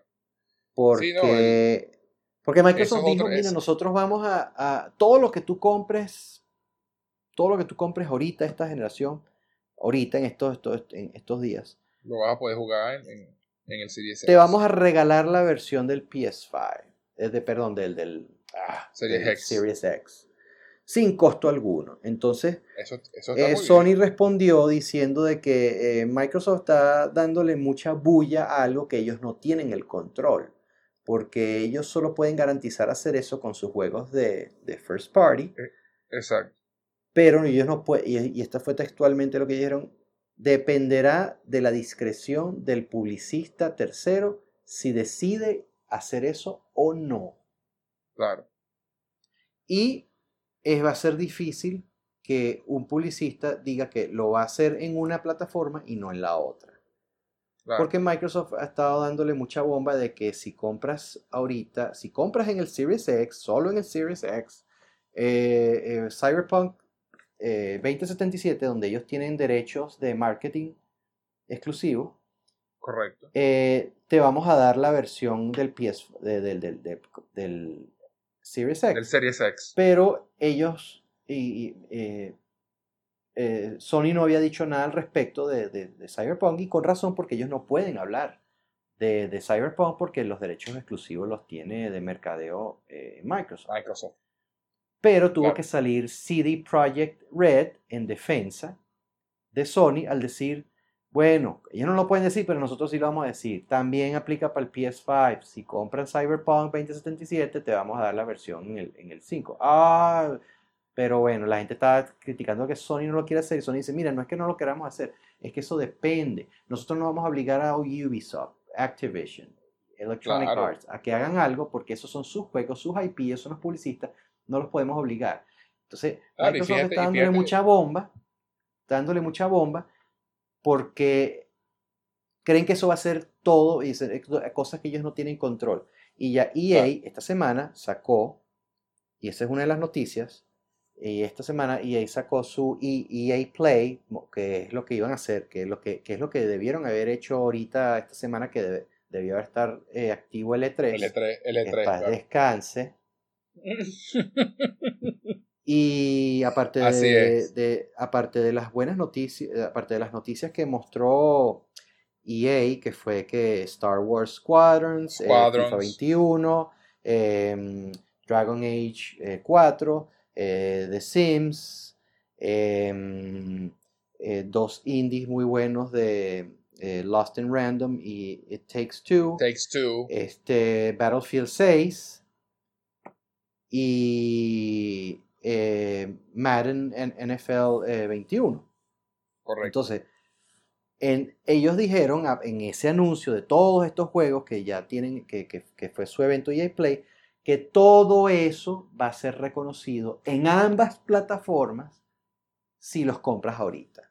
O sea que compre su FIFA ahorita, y de hecho lo dijeron preorden, compre su FIFA ahorita, compre su Madden ahorita, compra Star, eh, Star Wars Squadrons, cómpralo. Que cuando Claro. venga la otra consola te van a estar esperando. O sea que es un buen, buen, buen Eso, incentivo eso, porque eso es tremenda estrategia de marketing. muy bueno porque no va a ser que, coño, cuando yo compré el Play 4, lo compré con, con Resogun, que fue el jueguito ese indie de Housemark Sí, sí. que regalaron por comprarlo. Y, y con eso pasé mi, mi primera semana hasta que uno de los, de los editores de Rural Text me prestó este Call of Duty Ghosts. Y después yo salí, y, porque me había llegado la consola, pero no habían juegos en, en, en Sabana Grande, no habían. Claro, claro. Mira, fui al CCT, fui al San Bill, fui al San- y no había. Y yo pasé una semana jugando Resogun nada más. Yo, yo, compré la, yo la Pero- compré tarde. Yo, ya la Play 4 la compré tarde. Pues, la- No. eh, salió, en el, la- salió en el 2013, correcto. Sí, yo la compré comp- preorden. Yo, yo la compré en el 2015. Mm, Yo, la, yo tenía, porque no tenía el dinero. O sea, realmente no tenía el dinero y no lo podía comprar. Eh, Bueno, entonces comprarla- uno de los editores de Rural Tech sí la compró con, con eh, porque yo la compré por Amazon, pero la compré sin juego. Claro, Él sí la compró y la compró con Call of Duty Ghosts y fue el primer, eh, el primer juego que me dieron. pues. el primer juego que jugué. Después, al mes de tenerla, empezaron a llegar los juegos y empecé a comprar, ok, déjame comprar eh, eh, Kill, Killzone. Zone, Shadowfall, déjame comprar Battlefield Fi- 4, El déjame FIFA que también Need- salió ahí, el FIFA eh, 15. Need for Speed Rivals, eh, déjame comprar este, mm, ¿qué fue el otro que compré? Em, eh, ¿Compraste Black FIFA? Flag, Assassin's Creed Black Flag. Y tuve que esperar más del usual para The Show, porque The Show tuvo un retraso y salió dos meses después de lo que debería haber salido. Claro. Y bueno, de- pero esta vez, si la compras y suponte que, coño, va a costar 4.99 y llegas en la raya, pero sabes que si ya habías comprado previamente eh, eh, FIFA O Squadrons. o, o- o Squadrons, al menos de EA, Exacto. este, ya, te, ya te están esperando esos juegos ahí que los puedes bajar sí, completamente eso, está, eso, está, gratis eso está excelente. y Bueno, con y- mejoras y Cyberpunk. Y Cyberpunk, pero es que no es el único, porque eh, también claro, lo dijo pero- en el evento de, de Bungie de, sobre Destiny, hablando del futuro y de la expansión, que también en lo que compres, en lo que compres la consola nueva, Es que, tanto para es que Xbox Series X como, como inteligente, es PS5, inteligente. te va a estar esperando Destiny siempre y cuando hayas comprado la expansión al día. Te va a estar esperando. Claro, y va a tener mejoras. Sobre todo con juegos online, es, es una decisión inteligente porque cambias, hace el salto Sí, para mantener la consola y no- continuidad. Y no, pierdes, y no pierdes la, la- la- la continuidad. Es, es una, Exacto. Igual lo hizo, igual todo lo impresionante que lo mismo está haciendo durante Auto 5, weón. Sí, increíble. si Pero fíjate que, vaina- que EA, EA dijo que eh, este, eh, también eh, Bungie, Bungie dijo, mira, el- el- el- la versión de, PS, de PS5 al menos les va a correr a 4K 60 frames y va a tener paridad con la del PC. No, no, vamos, no les vamos a prometer que si ray tracing ni nada, pero al menos ese es el aliciente que les Exacto. vamos a ofrecer. No es que van a correr una versión del Play 4 en el Play 5 con backwards compatibility. No, no, no. Una versión hecha para el Play 5 para Play que va a 5. estar con paridad con el Play. Y Electronic Arts lo dijo también en su evento de EA. Ey, los que, eh, y, lo- y los que compren ahorita, ahorita, ya, este, FIFA 21 para Play 4, cuando lo bajen en el Play 5 o el Xbox Series X, va, va a venir en 4K 60 frames y van a disfrutar de unas mejoras tiempos de carga que no va a tener la versión anterior, pero va a ser gratis. Entonces, Claro. Sony dice que lo, lo único que ellos y dicen, nosotros no podemos hablar de un programa similar porque ese programa que está ofreciendo eh, Microsoft es puro humo y, y- y- y y espejo. espejo. Porque ellos están hablando por desa- los, los desarrolladores y publicistas que no les van a garantizar eso a la gente. Nosotros, claro que les vamos a garantizar de los juegos de nosotros Claro. que vienen Claro. adelante. Y como nosotros creemos en un salto generacional, le estamos ofreciendo juegos que solo se van a poder jugar en el Play 5 y no va a haber una contraparte de Play 4. Ujú. Entonces, los juegos que compren, ya dijimos que a partir del, del- de, de julio en adelante, todo juego que se publique en la PSN o, sal- eh, y- o vaya a salir en disco de nosotros o de, o de terceros, tiene que necesariamente correr en backwards compatibility. Ya por ahí les estamos dando una garantía de soporte. Claro. Ahora, si Claro. va a tener versión con mejoras para la próxima consola, con, con mejoras de resolución y frame y tal, eso dependerá del De desarrollador. cada desarrollador. de cada es. desarrollador. Nosotros les diremos en su momento cuáles juegos vamos a ir, Exacto. y de los más populares de, de- de- de esta generación, les vamos a colocar mejoras, pero vamos a calmarnos. Exacto. Exactamente. Exacto, vamos a calmarnos. No, va a Entonces, ser bien es- interesante esta nueva generación de consolas porque viene con ba- bastantes cosas que no habían pasado antes. Eso está bien interesante. Exacto, entonces imagínate, si compras el juego, yo por ejemplo, si compro la, la consola y como yo una de las cosas que más juego es Destiny, ya yo sé que Destiny me va a estar esperando, sobre todo Claro. porque yo voy a comprar la expansión. Claro. Ya tengo, te- tengo garantizado Destiny. Y, si, y Ghost of Tsushima ya sé que está garantizada, si, si lo compramos, el backwards compatibility. Porque Sí. ellos dijeron, vienen más anuncios, vienen más eventos, Claro. porque sí, la- eh, faltó mucho que decir en el, en el programa. Ellos solo prometieron que vamos a mostrar juegos. Así es. Les, re- les dimos ahí, les mostramos la consola. Y ya ustedes saben ya de antemano las cos- lo que iba a tener esa consola por dentro. Así es. Entonces, no, ah, que quedan los precios, que cómo se ve, que, que- mire, cállese y espere que, aguante que vienen más eventos. En otros eventos, Mark Cerny prometió que vamos a desarmarla para que vean el sistema de enfriamiento y vamos a ver en detalle el hardware, vamos a hacer un estudio a profundidad. En otro evento vamos a hablar del backwards compatibility, cómo va a ser ese programa. En otro evento hablaremos de, de, de los servicios y esas cosas. Y por último, porque eso lo están dejando de último, les diremos la fecha de lanzamiento y el precio. Así es. Pero la gente quiere todo ya, todo ya. eh, qué bola, es la, es la, una comiquita. La, cultura de la inmediatez, chamo. Estamos en un mundo globalizado en que la gente tiene información a la, a la punta de los dedos y entonces se acostumbran a que todo tiene que ser ya. Y el mercado de entonces funciona así. Saliendo... el marketing no funciona así. entonces tienen que salir a, desmentir una serie de vainas porque, coño, que, que, por ahí empezaron a decir que esas, esas paletas de, de, de, la unidad se ven frágiles y se parten. Y yo, no, pana, mira, para empezar se pueden intercambiar, son fáciles de quitar, este, no se, son robustas, no se van a partir. Ah, mira que la consola, es, eh, tú lo que mostraste fue algo CGI falso, coño, que hay una foto de la, la mira, tipo, tipo agarrándola de fábrica. Coño, que queremos saber el precio. Que... Bueno, mijo, vamos a calmarnos, que eso ya viene. O sea, de verdad vamos a calmar. Así es. Bueno, creo que ahora que entremos en materia. Sí. Eh, sí, pues ya dijimos todas las noticias. dijimos, que lo, más resaltante era de EA. Creo que lo único que faltó por mencionar es que, y esto es una, buena, esto es una noticia interesante, que Warner Brothers Interact, eh, Interactiva, eh, Warner Interactive, eh, Está buscando, eh, está, buscando, está buscando, eh, ¿cómo se llama? Baby Daddy. sí, está en, está en Sugar Daddy es la vaina. Sugar Daddy. ATT, que es la dueña de, de, Warner, Brothers, Warner, Brothers, dice que van a vender su división de videojuegos porque no les es rentable y tienen varios estudios con algunos IP que van a ofrecer en ese, o, unos estudios que tienen algunos unos acuerdos con IPs. Correcto. Que, que, van a ofrecer. Entonces se ha dado mucha conjetura de que eh, de Google lo va a comprar para hacerlo exclusivo de, de, Stadia. O, eh, sí, porque se cree que está Google, Activision y Electronic Arts como, como candidatos a comprarla porque son los más idóneos. Este, no tiene sentido ni Sony, ni Microsoft, ni, ni, Nintendo que lo compren. En principio porque la estrategia, eh, la, idea es que eh, lo compre alguien con, con dinero. Y que pueda aprovechar esos estudios, porque ellos lo que están vendiendo realmente son los estudios.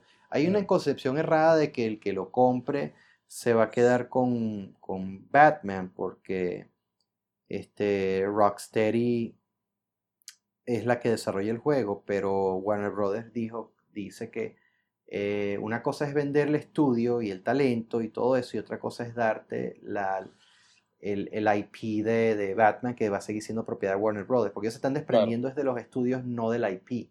Claro, claro.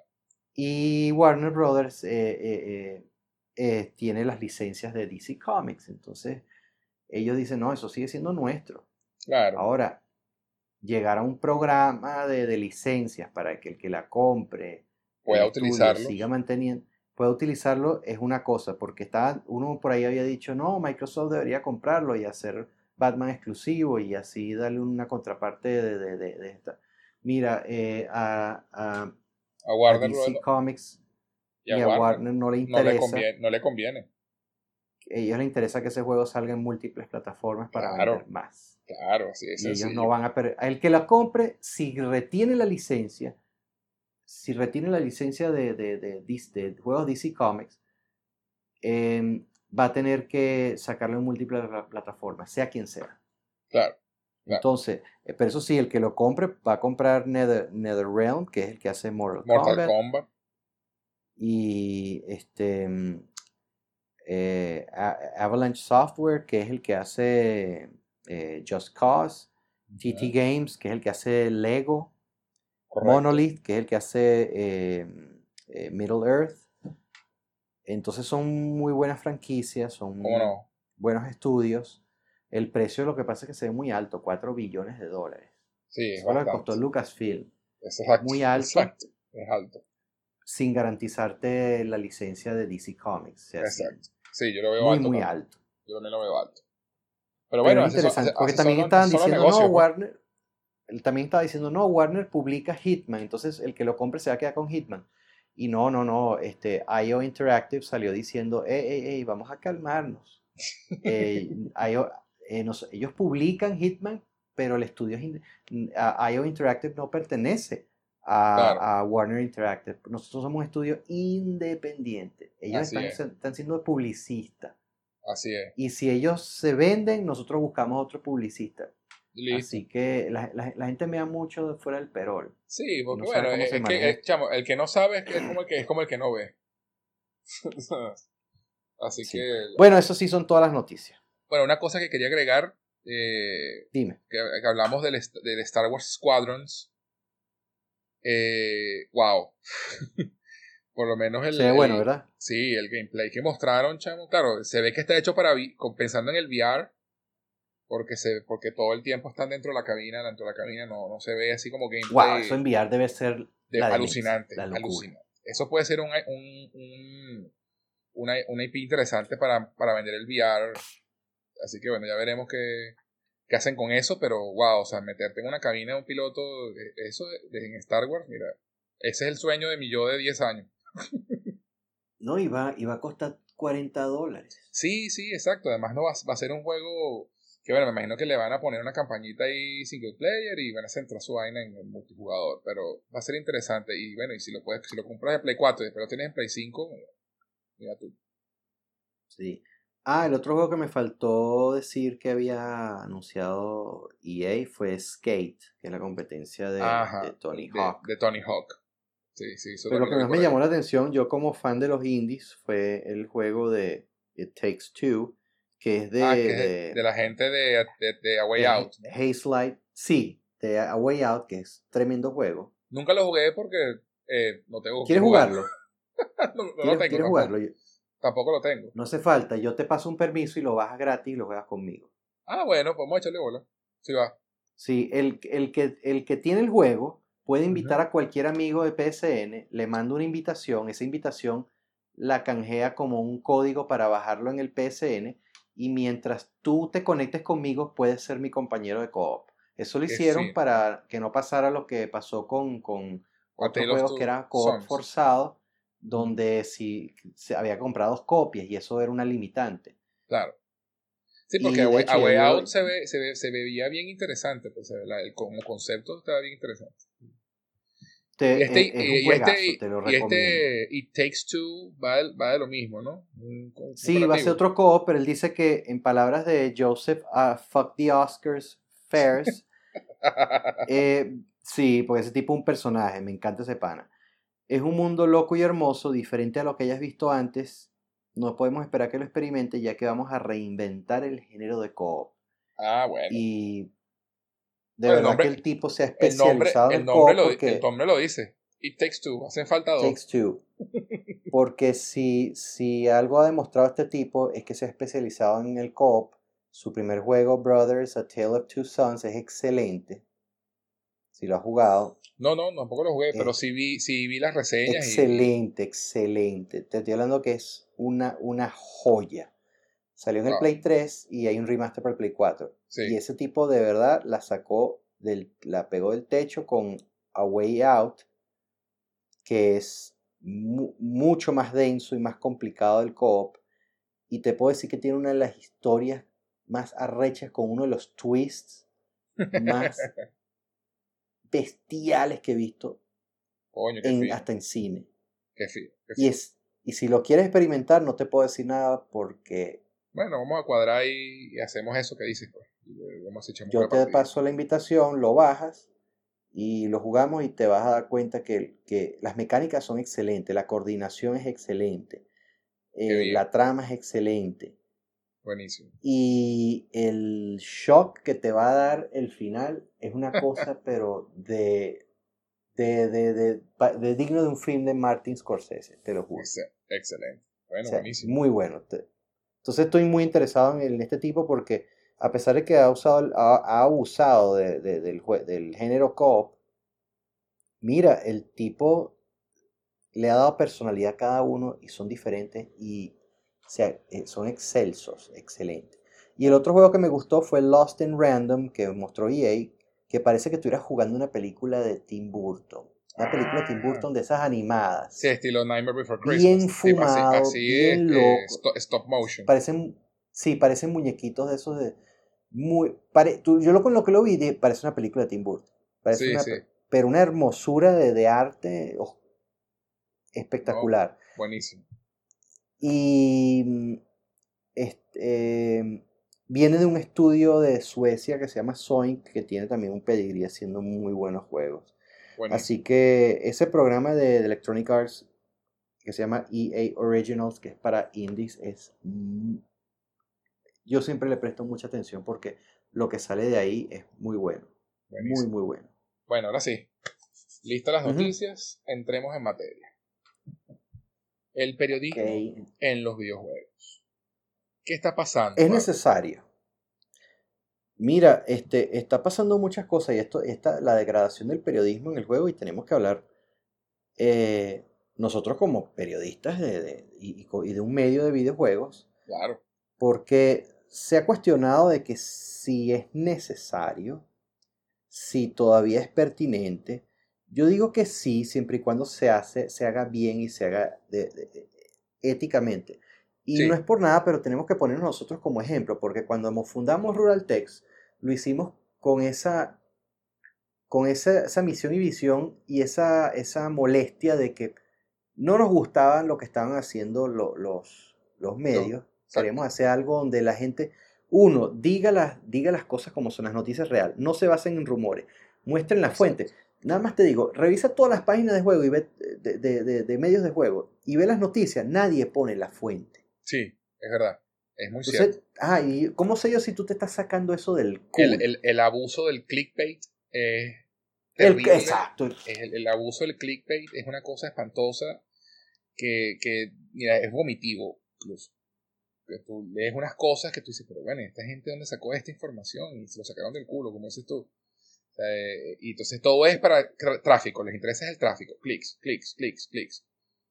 Y, y lo peor es Tú- que se está, se está estandarizando eso, eso y ya la, para la gente es normal. Entonces la gente ve eso, es que se va a Twitter y se riega un rumor falso, y entonces tiene que salir el desarrollador, el desarrollador que está trabajando a decir, mira, no coño, no, madre, esto no es así, miren la foto del, del ¿sabes? Eh, eh, trae una, un efecto dominó de, de negatividad terrible, terrible. Y deja mal parado Exacto. Entonces, al género, al gremio. nosotros ponemos, nosotros ponemos el ejemplo de que tú ves, tú ves el timeline de- del- de- del homepage, de la, de, Sí. la, de la página principal. Todas las noticias tienen en rojo un enlace a la fuente, a la fuente Así directa, a la original. No les estamos haciendo RT a un Twitter, no les es. estamos haciendo eco a un artículo de una página rival, no estamos pagándole prote ni poniéndole que el artículo leímos en Destructoid o, o en, o en O en Kotaku. o en Polygon, o en... Exacto. Y de hecho, Sí. nosotros somos más antiguos que Destructoid y que Polygon, por cierto. Así Más es, antiguos que ellos.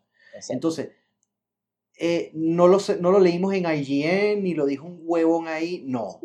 Exacto. Lo estamos sacando de la nota de prensa de Square Enix, de la nota de prensa de Sony, de la nota de prensa de. Nintendo. Tenemos contactos de prensa con ellos. Ellos nos mandan los boletines. Si no nos los dicen ellos, no lo publicamos.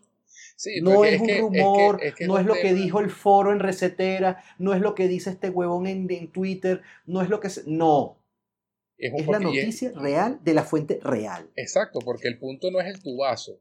El punto es dar la noticia real y dar la noticia exacto. A nosotros no nos interesa ser primero. Así Ni es. que, ay, nos, fuimos los primeros en decir la noticia de que viene, ahorita están hablando de, de Crash Bandicoot 4. Chévere, hay hasta foto de la carátula. Cuando lo diga el desarrollador y el publicista, lo pondremos. Así Cuando es. lo coloque Activision en su, en, en su evento, lo Ajá, pondremos. No lo vamos es. a poner antes. Así es. No Sí, lo vamos, porque, exacto. eh, eh, porque a veces cuando con, con la, con la, el apuro de dar el tubazo, vienen los pelones. Entonces, o se tienes que retractarte o darle la vuelta. y Ajá. No, no, no. Así no funciona. Eso no es ético. Y de hecho, yo me acuerdo que, y Agustín se hizo un segundo, cuando yo- en la escuela, en, cuando estudié comunicación social, tuvimos una discusión súper fuerte en una clase justamente de- por eso de ética. Porque el, el- había gente que dice, no, Todos vimos ética. Sí, sí, por eso. Y, el decir, no, mira, dar el tu vaso es más importante porque eres el primero, entonces la... No, porque te puedes equivocar. Y si tú, y si tú das un tubazo mal y las demás cadenas se, se, se, están basando en tu tubazo, o sea, todo el mundo está dando mala información. No, y tú pierdes credibilidad. Y pierdes, y pierdes credibilidad por eso. y reputación. Entonces, una cosa es que, ok, nosotros en Rural podemos ser mamarrachos, decimos groserías, irreverentes, políticamente incorrectos, pana, pero estamos diciendo la noticia de fuente directa, oficial, el día y el momento que sale. Exacto. No nos vamos a adelantar por un rumor, no nos vamos a no sé qué. ¿Tú sabes cuántos artículos se, escribieron sobre el rumor de que venía Demon Souls? Yo para qué eh, voy a perder tiempo en escribir micro noticias de que viene Demon Souls, porque este, eh, sospechamos por esto, porque se está hablando de esto. Alguien entró en Blue Point y, vio esto y tal. Chévere. Yo quiero verlo. Claro. Cuando lo publiquen, cuando haya una, una muestra oficial, y en el evento pasado de Sony lo mostraron. Así es. Ya. Ahí está tu oficial. Te, dio la chiripiolca. Me dio la pálida. en serio, sí, hiperventilé, me fui de culo. No, y, es verdad, y, eso no implica que no pase como ha pasado en un podcast, en los podcasts, que conversemos sobre rumores, pero aclaramos que son rumores. ¿Sabes cuántas fotos me mandaron de cómo se iba a ver el PS5? Así va a ser, y fotos que se, pero Photoshop es que engañaría a cualquiera. Sí, sí, yo, yo también va a ser, Va a ser así. Y no eran esos render 3D que hacen youtubers, no, fotos que, mira, así va a ser. Y ninguna nadie, ninguna. Ninguna se le acercó. Imagínate que le hubiese pasado a Rural Text si nosotros colocamos una, una de esas fotos. Muy convincentes, por cierto. Como, pasó yo te voy a pasar una para que veas. Muy convincente. Sí, sí. Y digo, tu vaso, breaking, mira esto. Esta es la foto, no lo me lo pasó un tipo de buena fuente y tal. Y de repente sale esa vaina, pana, ¿cómo quedas tú? Así es. ¿Cómo quedas? Como mentiroso. Ah, como un mentiroso, como un hablador de huevonada. Así es. Así es. ¿Sabes cuál? Entonces, mira, aún teniendo, de, aún teniendo de, de, fuente directa, mira, ya yo sabía cómo se iba a llamar el Assassin's Creed Vikingo. Claro. Porque conozco, eh, no, no, para no decir quién y quién está, obviamente tiene que ser con Ubisoft, pero sí conozco gente de adentro que me dijo, mira, hasta me mandaban, así hace la ficha, este es todo y tal pero esa persona me conoce, confía en mí, sabe que yo no coloco esas cosas en la página, y pero él sabía, eh, y, y, esa persona me ha dicho, mira, yo aquí tengo los kits del, del, Series X y el otro, me gusta, y, el, y el PS5, me gusta más el PS5. Me encanta trabajar en esa vaina, rinde mejor, eh, mueve mejor la data, pero es una cosa impresionante como mueve data de la memoria al disco. Pero yo no puedo, yo, no yo no me voy a poner a escribir esa vaina porque no que él vea eso va a decir, marico, ese soy yo el que tú estás hablando ahí. No, no te voy a hablar más. Así es, así es. Se pierde la fuente, pierdes una fuente importante.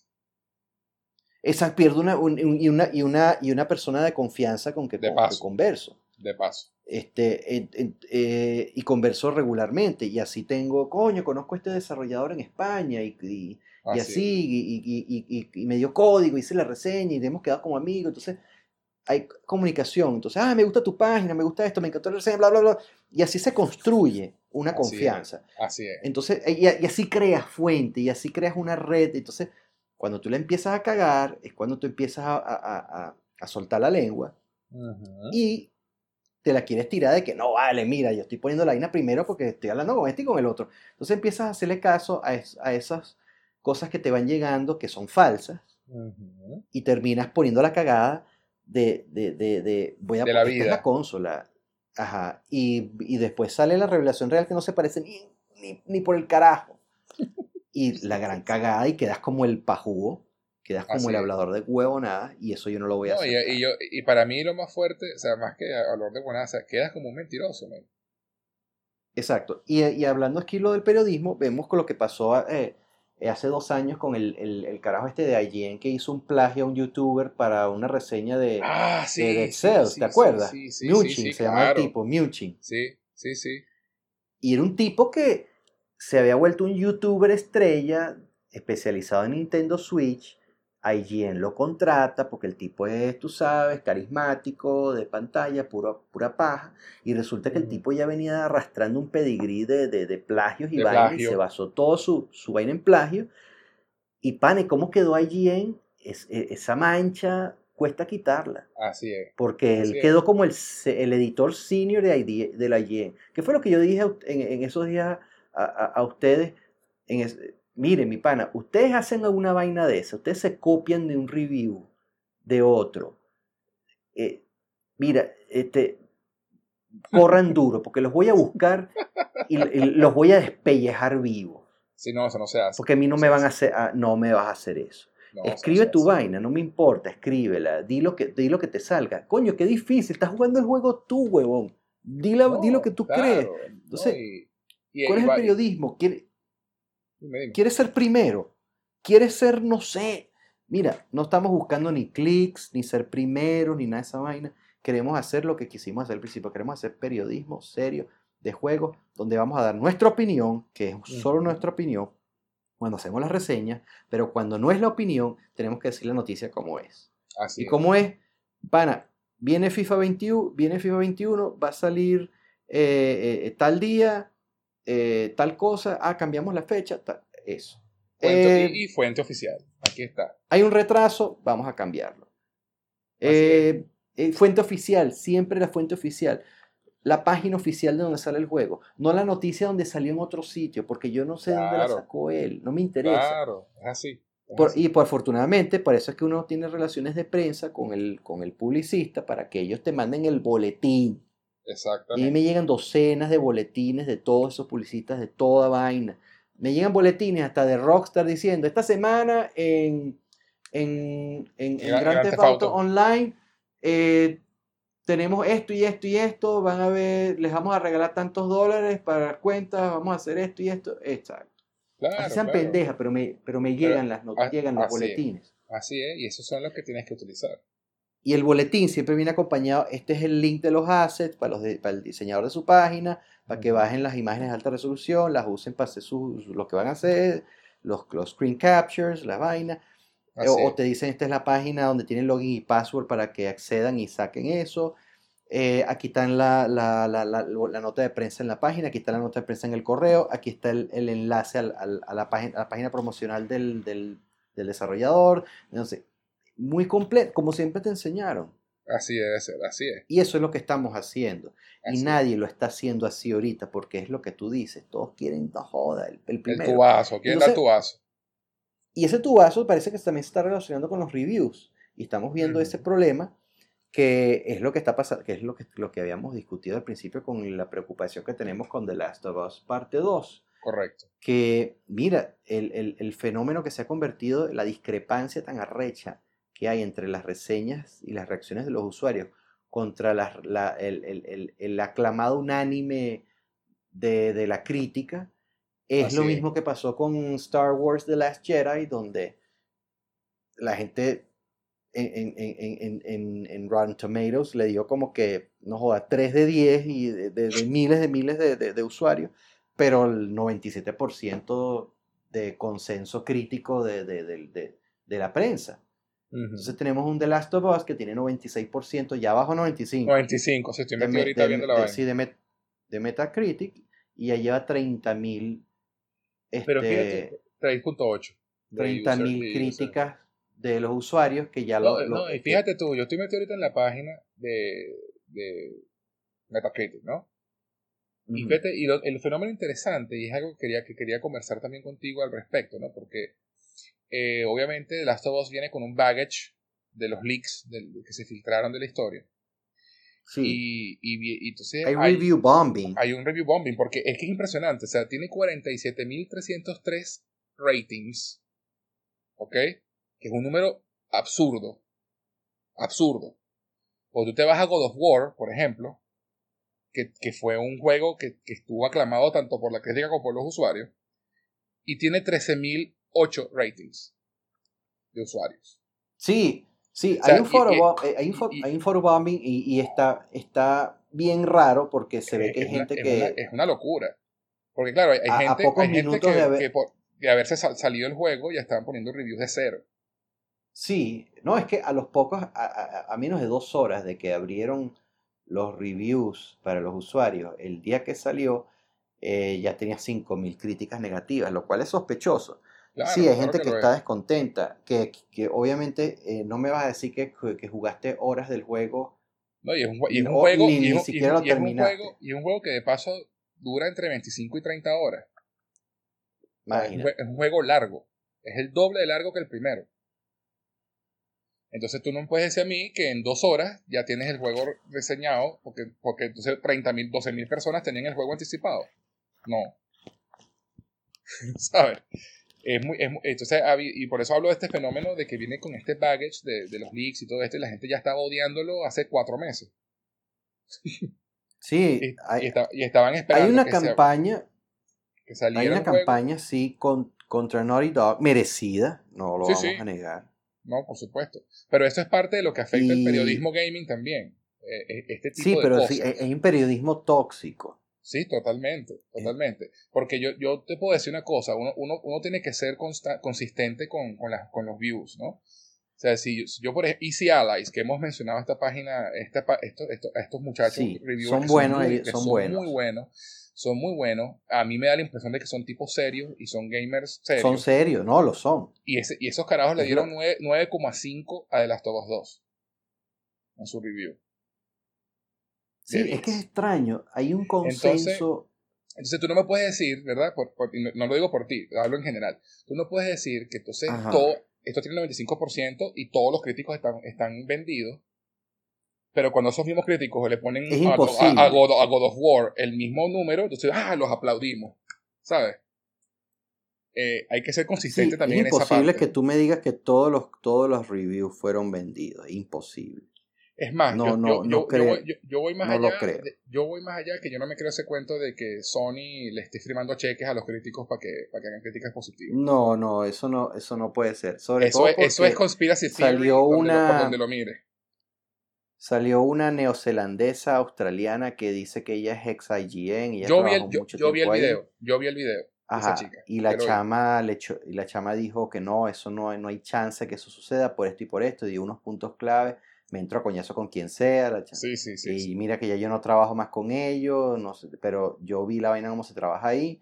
El otro que también lo dijo. Y, esa, chica, esa, chica, comentó que la persona que lo, que lo hizo el review para IGN, ella lo conoce. Y, dice, y, ese chamo, yo lo conozco y es un carajo épico. así ese carajo dijo que ese juego es eso, es porque él realmente lo cree. Porque a él le pareció eso. Porque a él le pareció eso. Entonces, y es lo que También el otro que, lo dijo fue eh, también este Colin Moriarty, que también él salió en defensa que, mire, yo trabajé en IGN, a ellos les debo lo que soy yo ahorita y el ambiente de ahí es muy, muy ético y muy serio. Y bueno, viendo la forma como ellos reaccionaron con el, eh, este, el, el, que les plagió. El, del plagio, sí. El del plagio de, de Dead Cells, eh, Munchin, que se llama él. Ajá. Eh, el, eh, bueno, que lo, el, fue despedido inceremoniosa e intempestivamente. Ipso facto. Ipso facto. Ipso facto fue despedido. Y este, bueno, la campaña que, se, que salió en contra de él que fue, fue, fue, agresiva. Fue fuerte, fuerte. Entonces, coño, el, el tipo fue. Se, se, ve que. Es que, que, ¿Cómo vas a querer tú quedar eh, eh, por culpa de este carajo que te, te, dañó la reputación de la página. Así es, así es. Saliste, el damage control de, de, de IGN fue, bueno. Fuerte, sí, sí, sí. Terrible. Y así como otras publicaciones, pues, o sea, el, el, eh, el, en, en, cuanto a de las Tobos en particular, y justamente te hago este último inciso para seguir más adelante. Hay un reviewer eh, que no es gamer, el tipo es review de cine, el tipo trabaja con cine. El tipo juega casual, no es un gamer, él, él es más PC gamer que otra cosa, no es jugador de consola. Pero él ha hecho reviews de estas películas que montan en YouTube, ¿sabes? Película completa de God of War y dura 11 horas. E, ese carajo se mama esos videos y hace un review de la historia, ¿no? No del gameplay, no. Y él, él, hizo review de Uncharted 4, hizo review de God of War, hizo review de del primer Last of Us. Y el carajo ayer, anoche vi el video, el carajo hizo un review sobre, la, sobre The Last of Us 2. Dice, vi una película, un video de 11 horas en YouTube que tenía todas las cinemáticas, más momentos claves del gameplay. Y el carajo dice que es una puta obra maestra. Sí, y todos lo están diciendo. Y mire, sí, tenía, tenía razón, el tipo se llama eh, eh Muchin, el que hizo la, el plagio de, de, de ¿cómo se llama? De, Dead Cells. Entonces, bueno, mira, al final de cuentas, lo, lo, único que uno pide, que uno da como, que puede dar como reviewer, como periodista gaming, es tu opinión honesta y sincera sin ningún tipo de, de, aliciente externo para un lado o para el otro. Si no te gustó, lo dices. Si te gustó, lo dices. Y es tu opinión. Phil, Philip eh, Musing, se llama el, el mamagüeo ese. sí, hay que decirlo. Hay que decirlo para que la gente sepa quién es. sí, eh, sí, porque le hizo un daño general al periodismo.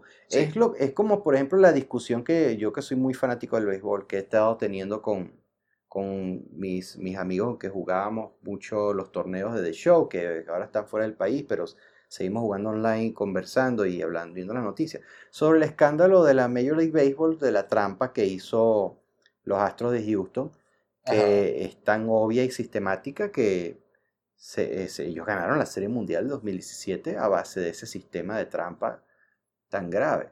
Okay. Y es tan desagradable que, que, tan asqueroso, que le hizo un daño al deporte y los que considerábamos ídolos. De hecho, ahí está el venezolano José Altuve, que tres veces campeón bate, una gran vaina, una leyenda, para mí era un ídolo y es de mi equipo del Magallanes y tal. Para mí ese tipo está muerto. muerto. Claro muerto claro, porque que jode, eso lo el, jode la cara. Jodió el deporte. Eso es una mancha para el deporte.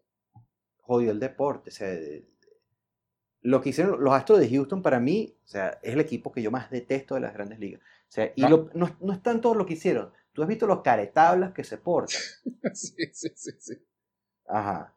Es verdad. Entonces, eso es lo que está pasando también mucho en, el periodismo gaming, sobre todo también cuando metemos la parte política eh, de, los, social justice warriors, el, movimiento progre woke, eh, este, hasta no hace mucho el, escándalo del Gamergate, Ajá. que se, es como si se toman facciones sí. y defienden a muerte como que no vale, es, es la forma como ellos quieren que se haga periodismo.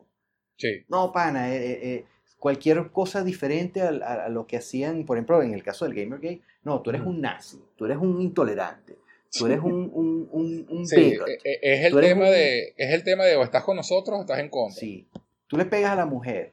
sí, sí. O sea, es una vaina tan... que coño, pana. Qué triste que, que, que, que, el mundo de los videojuegos, el, el periodismo de videojuegos haya llegado a estos extremos. Sí, no, y, la, y, es que entender que el, el, problema no es la inclusión, el problema es la inclusión forzada. Así de sencillo. O sea, tú no, o sea, no tienes que hacer bulla de tu inclusión. Porque no es que no nos guste jugar con mujeres. Mis juegos favoritos tienen mujeres de protagonistas. Muchos de mis juegos favoritos. A mí también. Empezando por Lara Croft. Exacto, te iba a decir Lara Croft. E, Eloy de, Horizon. Wow, que es uno de mis personajes favoritos de, ahorita de, demasiado amo a Aloy. Sí, o sea, es un tema. Es Samus Aran.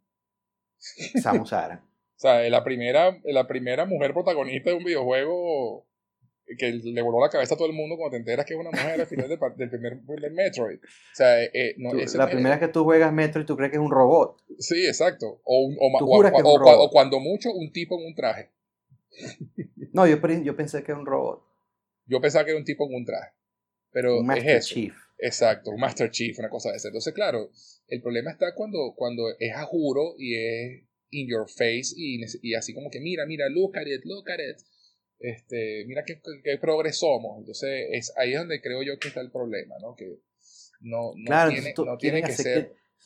si no piensas como ellos, si las no lo dices como ellos, entonces lo peor es que ellos quieren usar el periodismo del gaming para vender su agenda política progre hasta izquierda, donde vamos a cambiar el gaming, sobre todo que el, con, con, con fachadas falsas, como por ejemplo la, la Anita Sarkeesian, que ella Ah, ni periodista es, ni Pero esa gamer tipa- es. esa, esa tipita, por favor. Pero mira el daño que ha hecho, porque Sí, ella ha sí, sí. pretendido, primero, satanizar a los desarrolladores porque hacen los juegos de la forma como que, Los- según ella, es degradante hacia la mujer. Exacto. Segundo, ir en contra de los periodistas también, porque ellos también tienen, eh, como ellos decían, e- ellos son un, un club selecto, eh, una, vaina, una vaina machista y coño, pana. Es, No, y, y no se, y no se, y no se dice, y no se niega que pueda, que lo haya, que haya, que los que existan en el, en el mundo del videojuego, algún, algún empleado, algún desarrollador que tenga esa visión cerrada machista. ¿Por qué no? Puede ser que exista. sí, sí, Por lo hay. Por supuesto. Un tipo que porque está- diga, mira, que- el, el- el personaje era una mujer, le voy a dar un 5 de 10 porque me- no me gustó. Porque que- Exacto. No, y incluso Bueno, con el tema, yo- el tema de la, de la sexualización de, de los personajes femeninos, ¿no? que es una de las cosas que atacaron también que jode. Eh, mira los japoneses. Mira los, los RPG japoneses y todos los juegos japoneses. Todas esas tipas Sí. son, son- todas tipas son unos culos, unas tetotas, una vaina. Bueno, Eh, como por, como por ejemplo la serie Atelier, Exacto. que, que todas son, son este. ¿cómo, cómo es que, cómo es que le decía Migi? Eh, Moe, cultura Moe eh, de- del, del anime que siempre son lolitas, muñequitas bonitas, Exacto. con las tetas paradas y tal. Eso. Y, y- se quejan con esas vocecitas y tal. entonces- Y estamos Pero- claros que es una cosa cultural allá. Pero entonces. Es en la- culto, exacto. Entonces, entonces, mira, no lo quieres entender y quieres que todo el mundo aquí se sienta ofendido por eso que tú no Sí, entiendes de ella. Sí, sí, sí, sí. Y yo, lo mejor que puedes hacer primero, documentate y lo segundo es cállate la maldita jeta.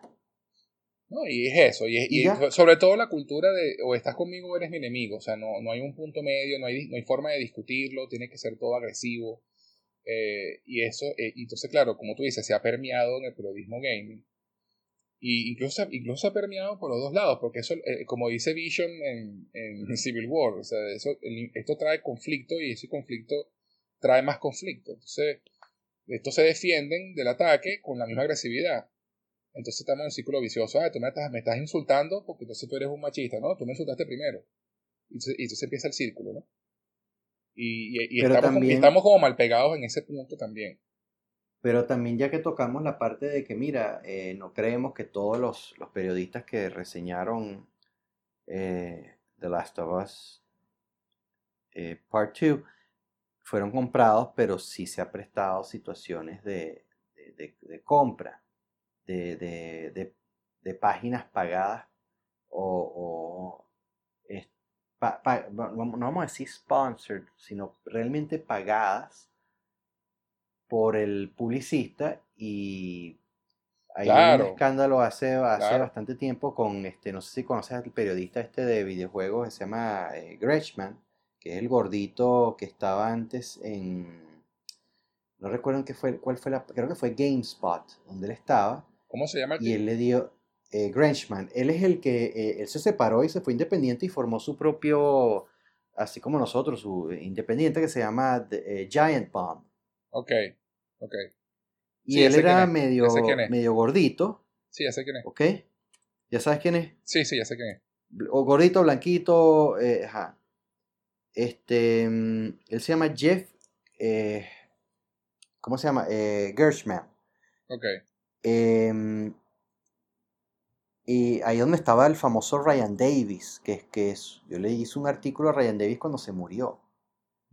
Es un periodista in- intachable de- de- de- del mundo del gaming.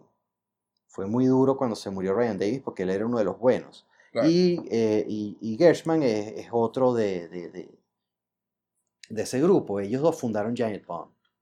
Pero Gershman eh, se hizo famoso porque creo que era GameSpot. y, eh, déjame ver si logro conseguir la, Él trabajó para GameStop. la- Él trabajó para GameStop, creo que es GameStop. Sí, Y sí, GameStop. él le dio una, él le dio un review negativo, no me acuerdo cuál juego. Y se armó el peo y lo votaron. Porque resulta que la página, el, el- el publicista, eh, estaba descontento porque le había dado un buen tajo de real a Giant Bomb Y toda la página de Giant Bomb hasta el fondo tenía promoción de ese juego. Entonces, ¿cómo es posible que el juego, que toda la página, toda la página estaba decorada del juego?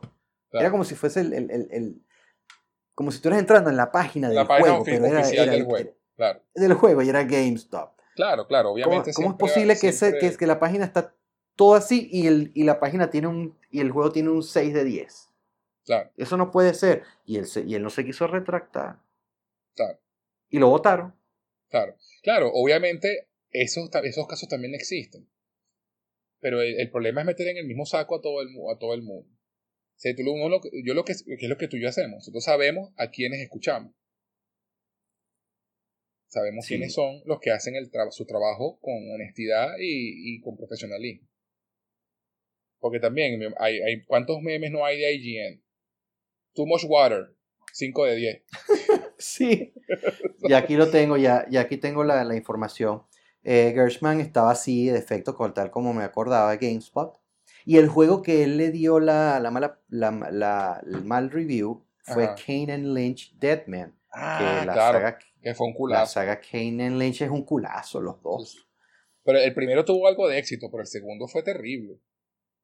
El segundo y el tipo fue despedido de, de GameSpot. Pero yo, yo, yo, yo, yo, por eso me acordaba de ese caso, porque el tipo tiene integridad Claro.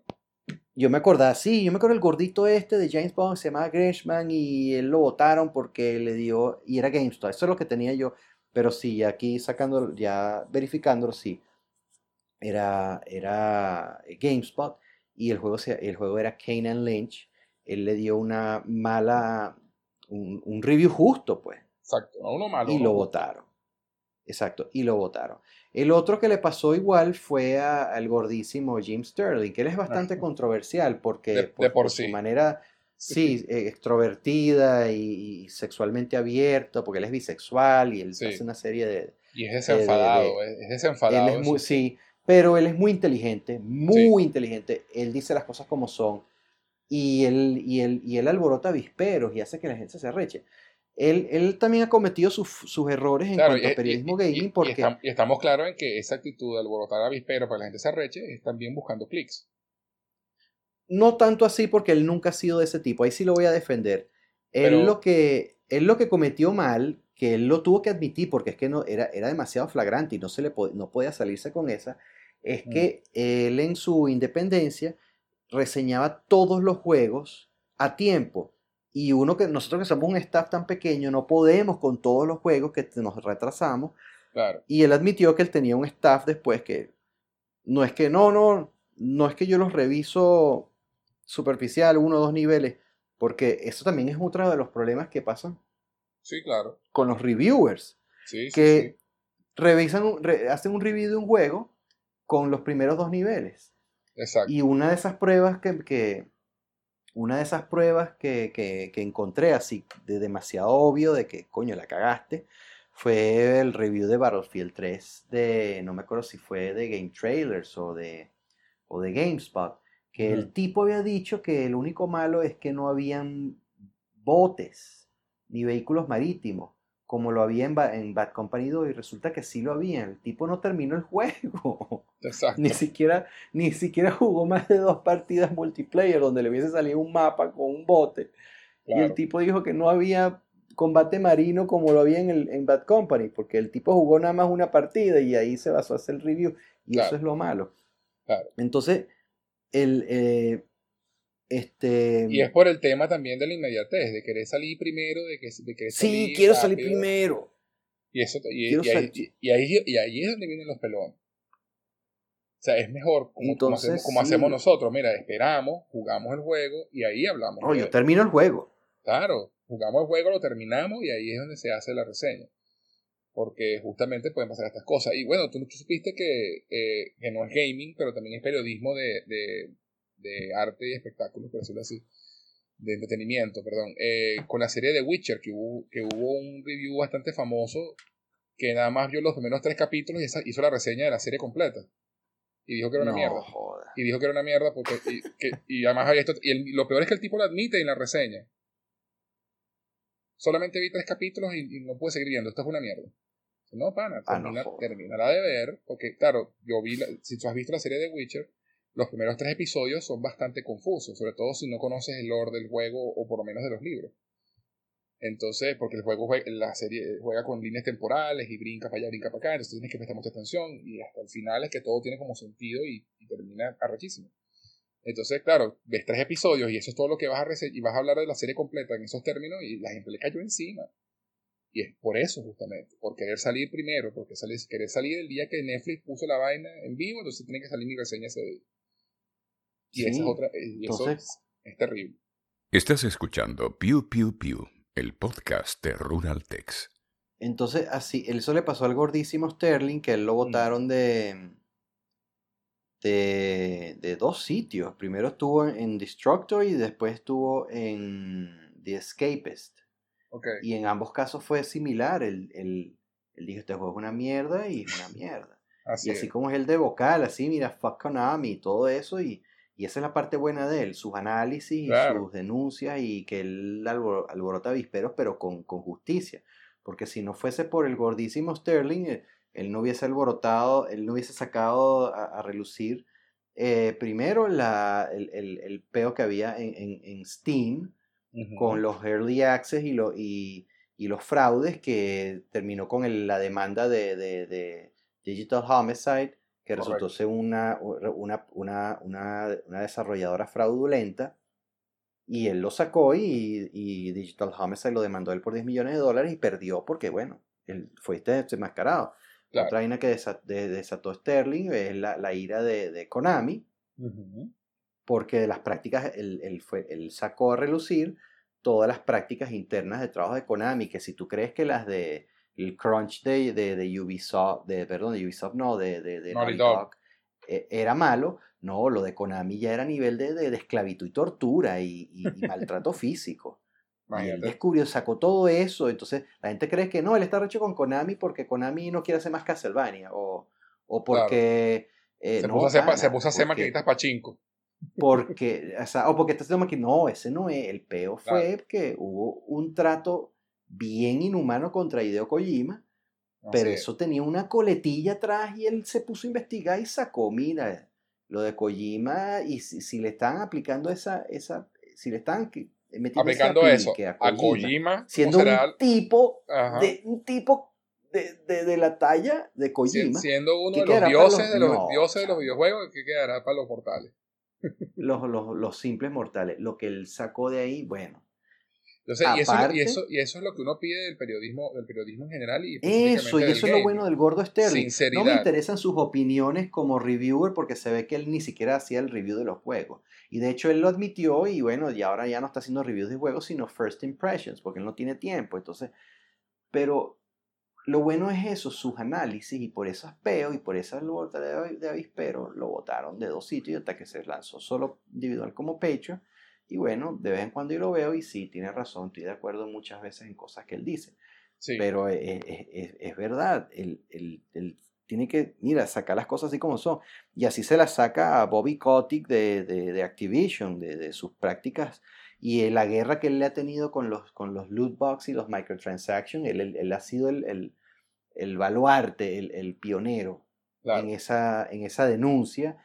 Y, y mira, él dice que él no se va a cansar de repetirlo mientras lo sigan haciendo. Claro. Y él también habla de, de, de, de, los juegos sin terminar, de, y ese, ese, ese es el periodismo que hay que decir. Claro. De que si el juego no sirve, no sirve, si la vaina es una mierda, es una mierda, si está Así haciendo es. las cosas mal. Otro escándalo que él se metió, que él también se, se le aplicó, fue con el, ¿cómo se llama? Este, mm, el presidente de Gearbox. ¿Cómo Ajá. que se llama él? Que es otro pingue loco que cuando Randy el de Pitchford. Alien- Randy Pitchford. ese mismo, Randy Pitchford, ese es otro, esa es otra joyita, pues. sí. Él se le aplicó a Randy y, y tuvieron un, un, un tome y dame. Un atajaperro ahí una vez. Y todo a raíz del escándalo de Alien Colonial Marines, Ah, que coño, es un que fue un, un bait and switch, una estafa, Sí, no un sí, culazo, sí, una estafa. Sí, eso fue terrible. Una estafa. Menos Alien mal que yo nunca llegué a jugar fue. Una estafa. No, fue una estafa. Sí, sí, sí. Una terrible. estafa. Y él, los, y él hizo campaña y lo sacó. Mira, pana, Alien Colonial Marines es una estafa. Esto fue lo que mostraron en el E3, esto es lo que nos dieron. Se cogieron esos reales. Así es. Entonces, eso es la, eso es- esos son los- los- vamos a decir, los héroes que hay que eh, evaluar. el gordísimo. Gersh, eh, el gordísimo Gershman y el gordísimo eh, Sterling. este, Sterling. Que dentro de las controversias de Sterling no es tan, no es tan conservador como, como Gershman, pero coño, a su manera y, y todo flamboyant, pero lo hace. Claro. No, y al Y final, así que eso pues. es lo que uno pide, sinceridad. Entonces, cuando vamos a los reviews. Entonces, mira, ser sincero. Sé Y- sincero. Sé sincero, si- Entonces- si- si- sin miedo. O sea, si, si no te gustó, no te gustó. Y, la, y que la, la, página para la que trabajes te apoye en ese sentido.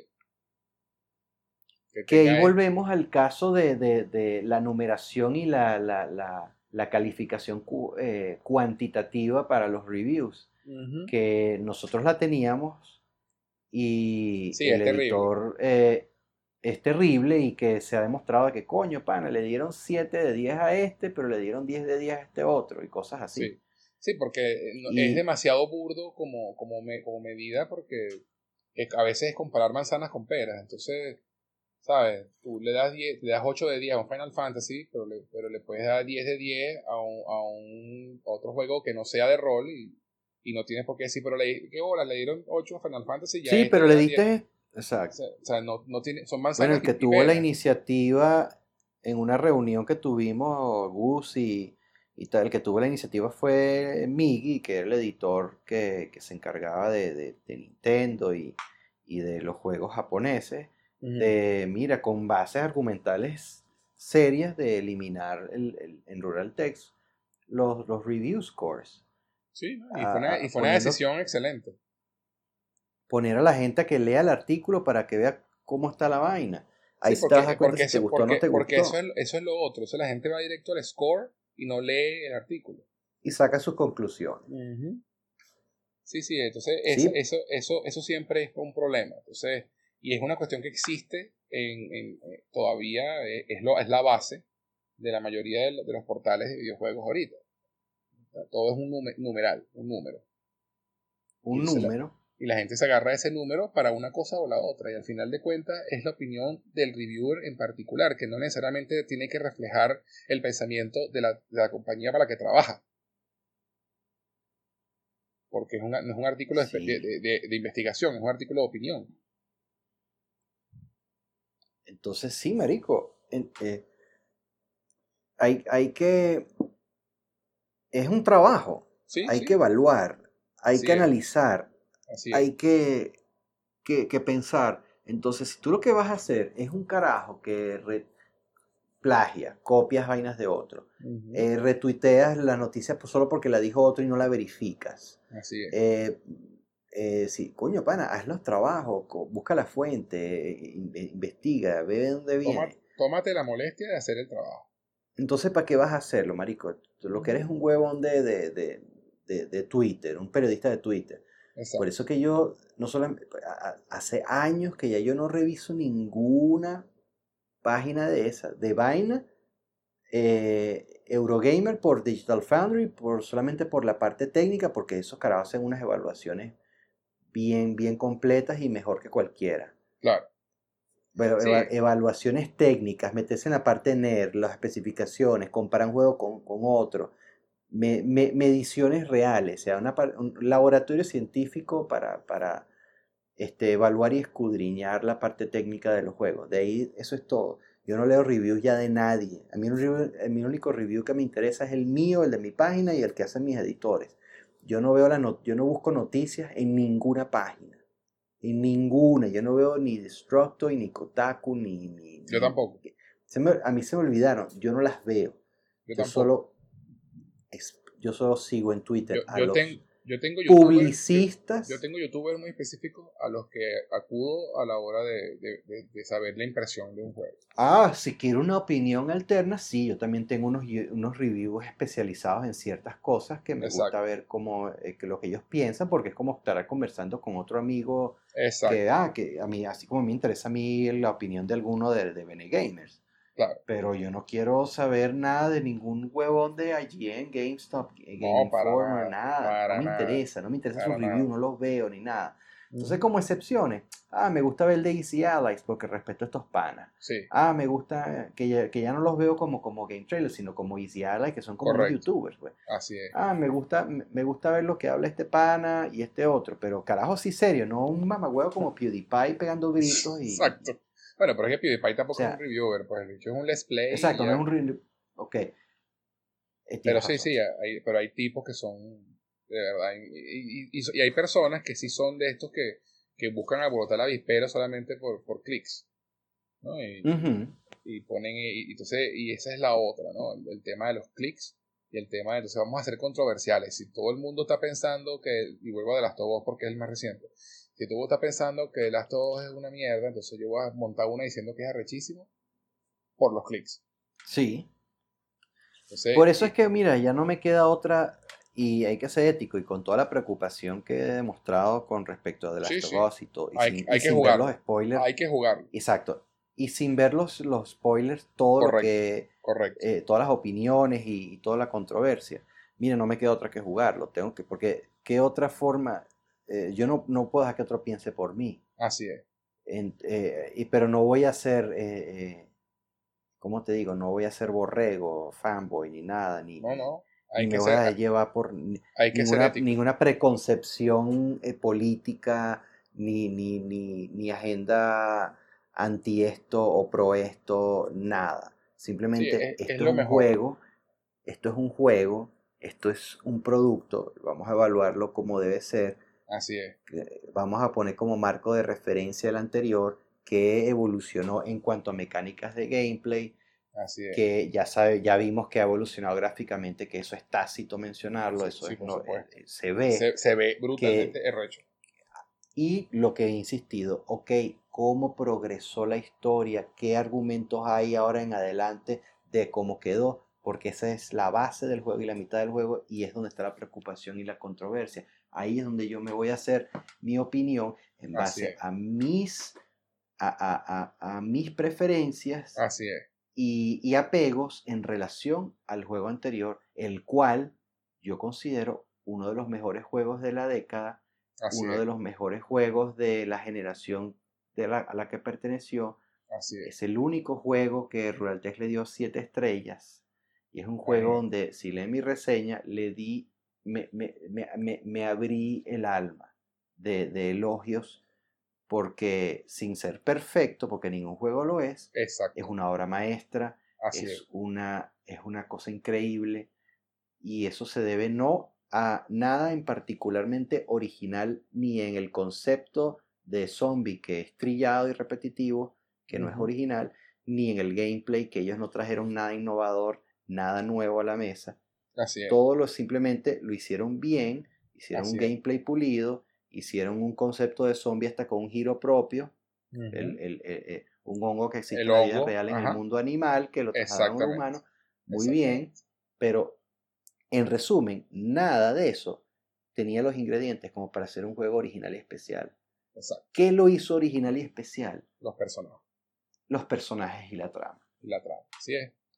Que Así fue es. muy emocional, muy desgarrador, muy, Sí. muy, muy penetrante, Sí. y eso es lo que, insisto, como mi opinión, no tenía bases, piernas ni pie para continuar. Eso era una obra encapsulada que debió haber quedarse quedado así. Sacaron un nuevo argumento, confío en la calidad de los, de los escritores como confío en la calidad del desarrollo técnico, de que van a hacer algo bueno. Entonces me encuentro con este escándalo y el escándalo todo se centra en, en- en el argumento narrativo Y los personajes. Así es. Me preocupa bastante, Sí, no. de verdad, me preocupa no, no. bastante. Yo, que, yo que siempre he sido por- eh, abogado del diablo en, en- en este tema, también me preocupa, por supuesto que me preocupa. El, el, el, el- lo que, o sea, sin saber, obviamente, sin, y tú y yo sabemos qué es lo que va a pasar, que, cuáles son los links, pero que haya esa respuesta tan fuerte a- a- justamente en ese tema específico, da, da para preocuparse. Es que no hay nadie que defiende de... de- no hay No, nadie sí, sí lo hay, sí, defiende. sí, sí lo hay. sí no lo he visto. bueno, yo te dije, yo te, te dije hace rato, y un reviewer de este carajo que no jugó el juego, sino que vio la historia y solamente valoró la historia, y el tipo dice que es una de las mejores historias que ha visto, incluso en sí. Que si fuera una película le haría todos los Oscars. Le encantó la historia, le eh, encantó la historia. Definitivamente lo tengo que jugar, no me queda otra. Él, él lo que describió fue, esto es una historia que te, te dice, que, que habla y maneja sobre lo que el odio le hace a las personas. Entonces, el, eh, mira, es lo que te digo. He visto reviewers que, que, han dicho cosas como esta y, y, lo, y lo contrario.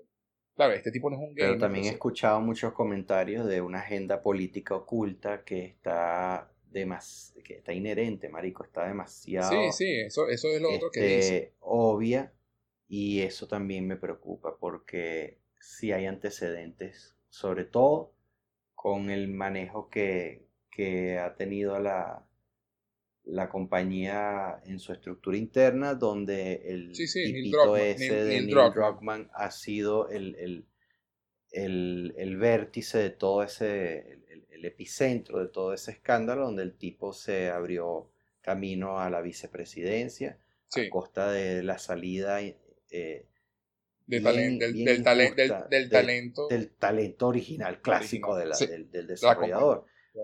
Donde, donde adicionalmente se ha visto que coño, el tipo también está involucrado en una mala gerencia donde el crunching ha afectado también el, el, el, la atmósfera laboral, donde ha renunciado casi el 70% del personal que estaba para el momento en que comenzó el desarrollo del juego. Y bueno. Sí, hay muchas cosas que, que, que, te hace, que ponen una nube negra sobre todo el tema. Eh, y es lo que tú dices, hay que jugarlo tratando lo más posible de dejar eso a un lado y, experimentar el juego como tal. No pensando en lo, que te, en lo que tú quieres que suceda, sino tratando de ver qué es lo que te está ofreciendo y, verlo de esa perspectiva. Eh, sí, pero hay que tener mucho cuidado con eso, qué es lo que, que creo que me está ofreciendo, porque si lo que me ofrece es una contradicción a lo que fue el juego original claro. y, obviamente, pero digo que es, es, porque uno tiene ciertas expectativas, ¿no? Coño, ya que la, van a seguir la historia con estos personajes, coño, me gustaría que fuera por aquí, eso hay que sacárselo de la cabeza.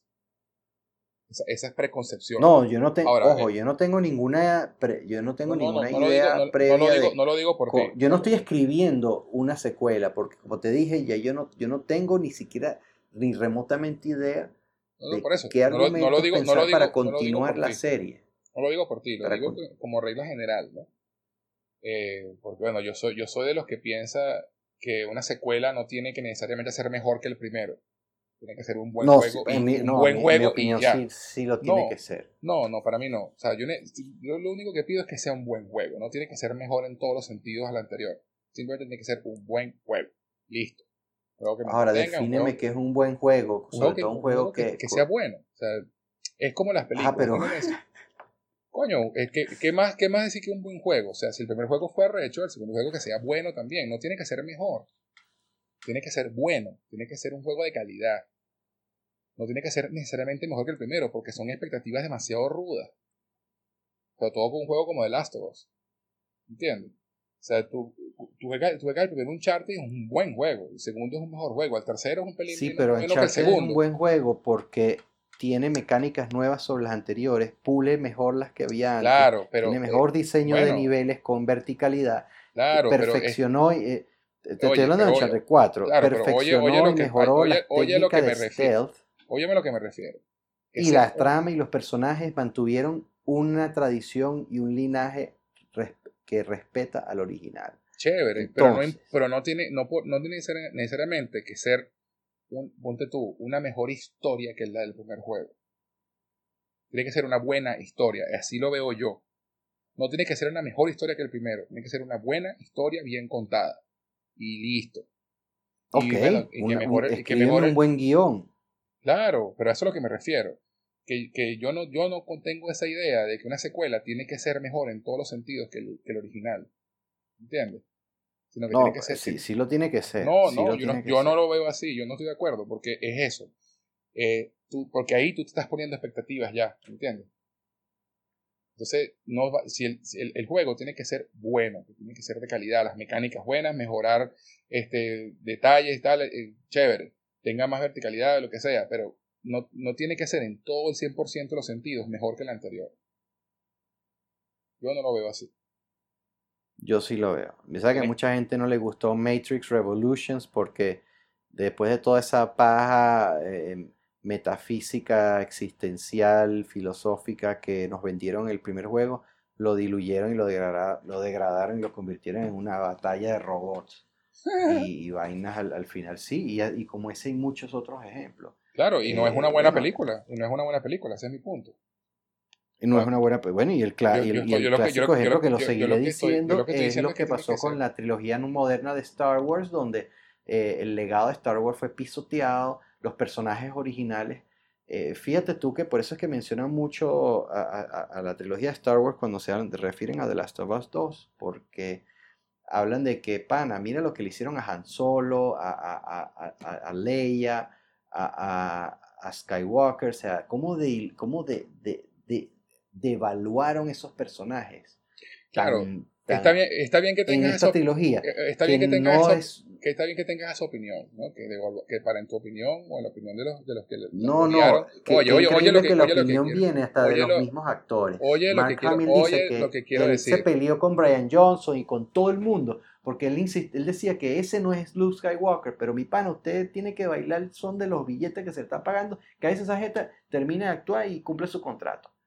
Es así, marico, es así. Y todo el mundo, la mayoría, el hecho que a ti te haya gustado la trilogía de esta plaste mierda, no quiere decir que eh, la mayoría esté de acuerdo. La mayoría dice que es una mierda y es una mierda y, yo lo vi también no estamos, No estamos desviando del tema. El punto al que voy es si es lo mismo, porque si tú me vienes a decir que haces una película, que haces, que haces, pero escúchame, escúchame, escúchame, tú me vas a decir que vas a hacer The Last of Us y me vas a vender a una Ellie y a una Joel diferente a lo que eran, o me les vas a hacer algo no estamos, no estoy hablando, claro, eso es otra cosa, no es lo mismo de lo que yo estoy hablando.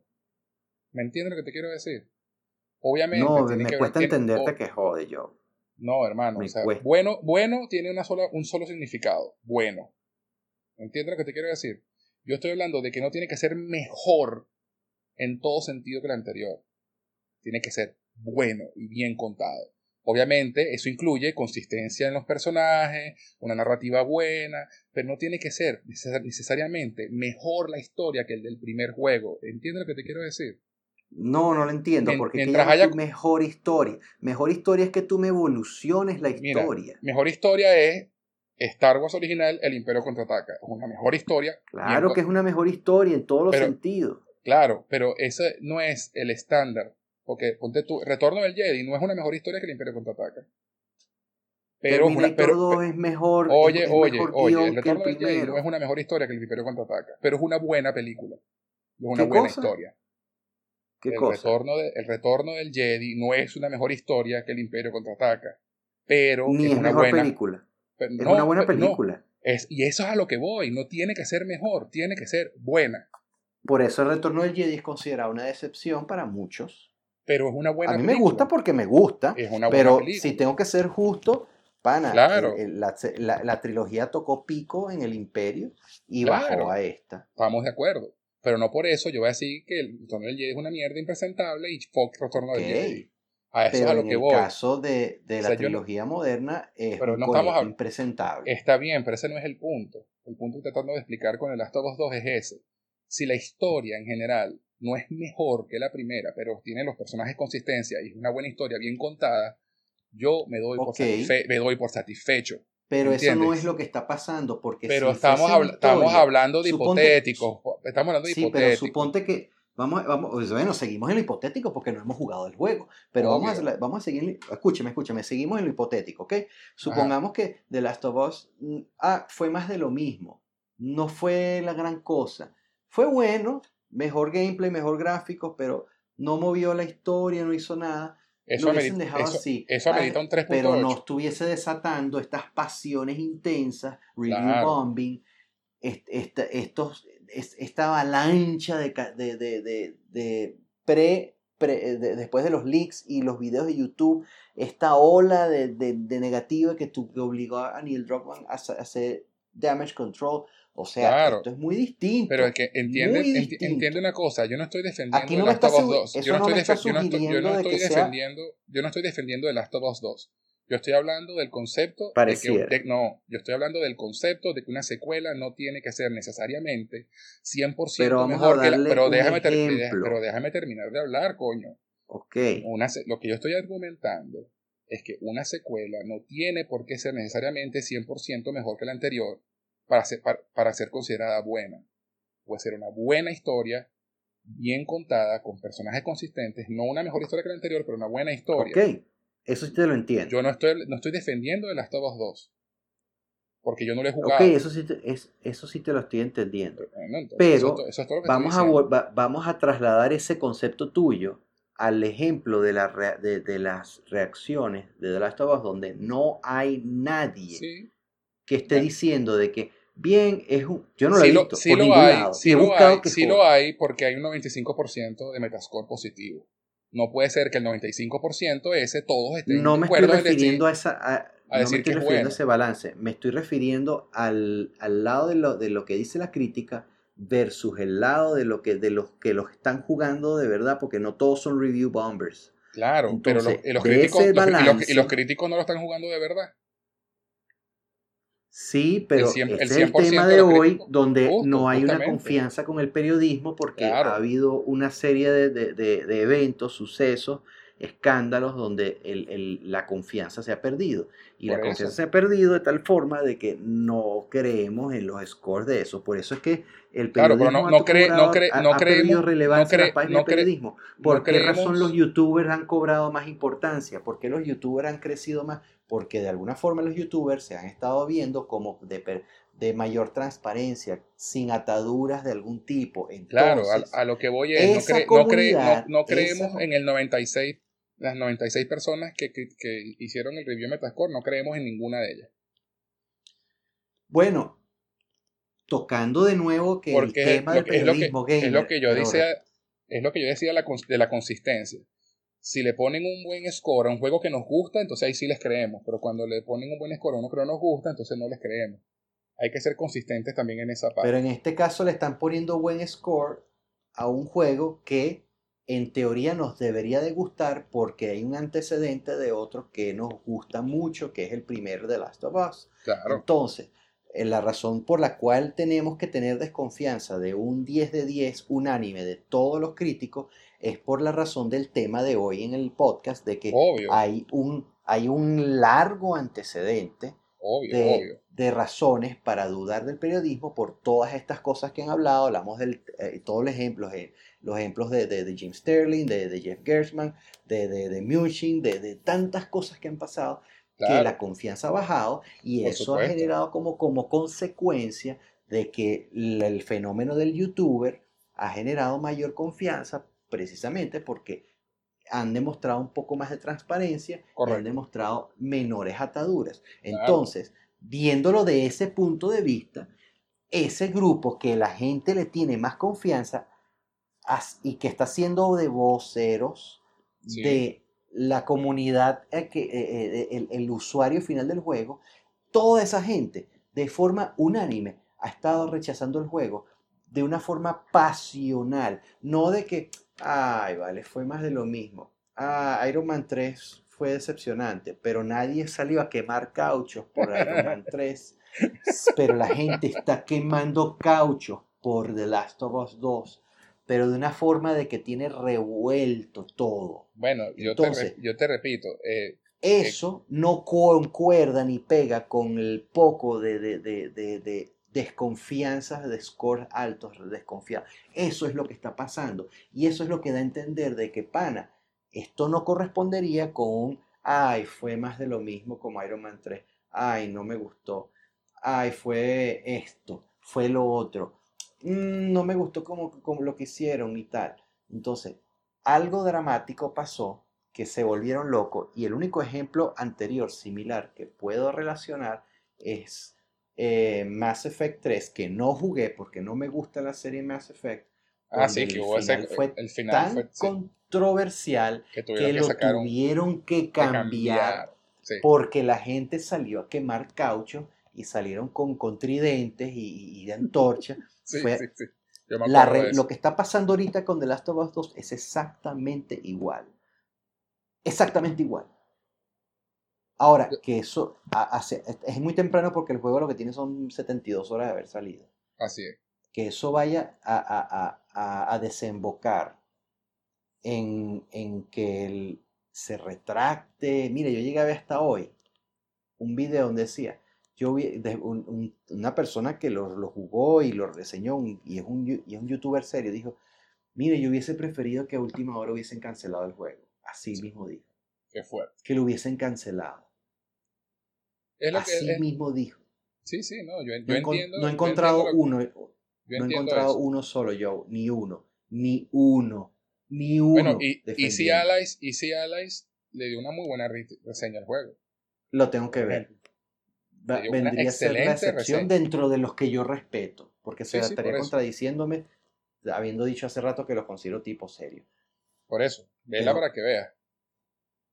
Algo, algo huele mal, pero el- Sí, no, algo, el- al- el- definitivamente algo apesta, algo apesta en Dinamarca. Eso, al- eso- una ola eso. inmensa de memes, una ola Sí, sí, inmensa, no. las redes saturadas. eso, eso, Todo es, eso- es, eso es innegable.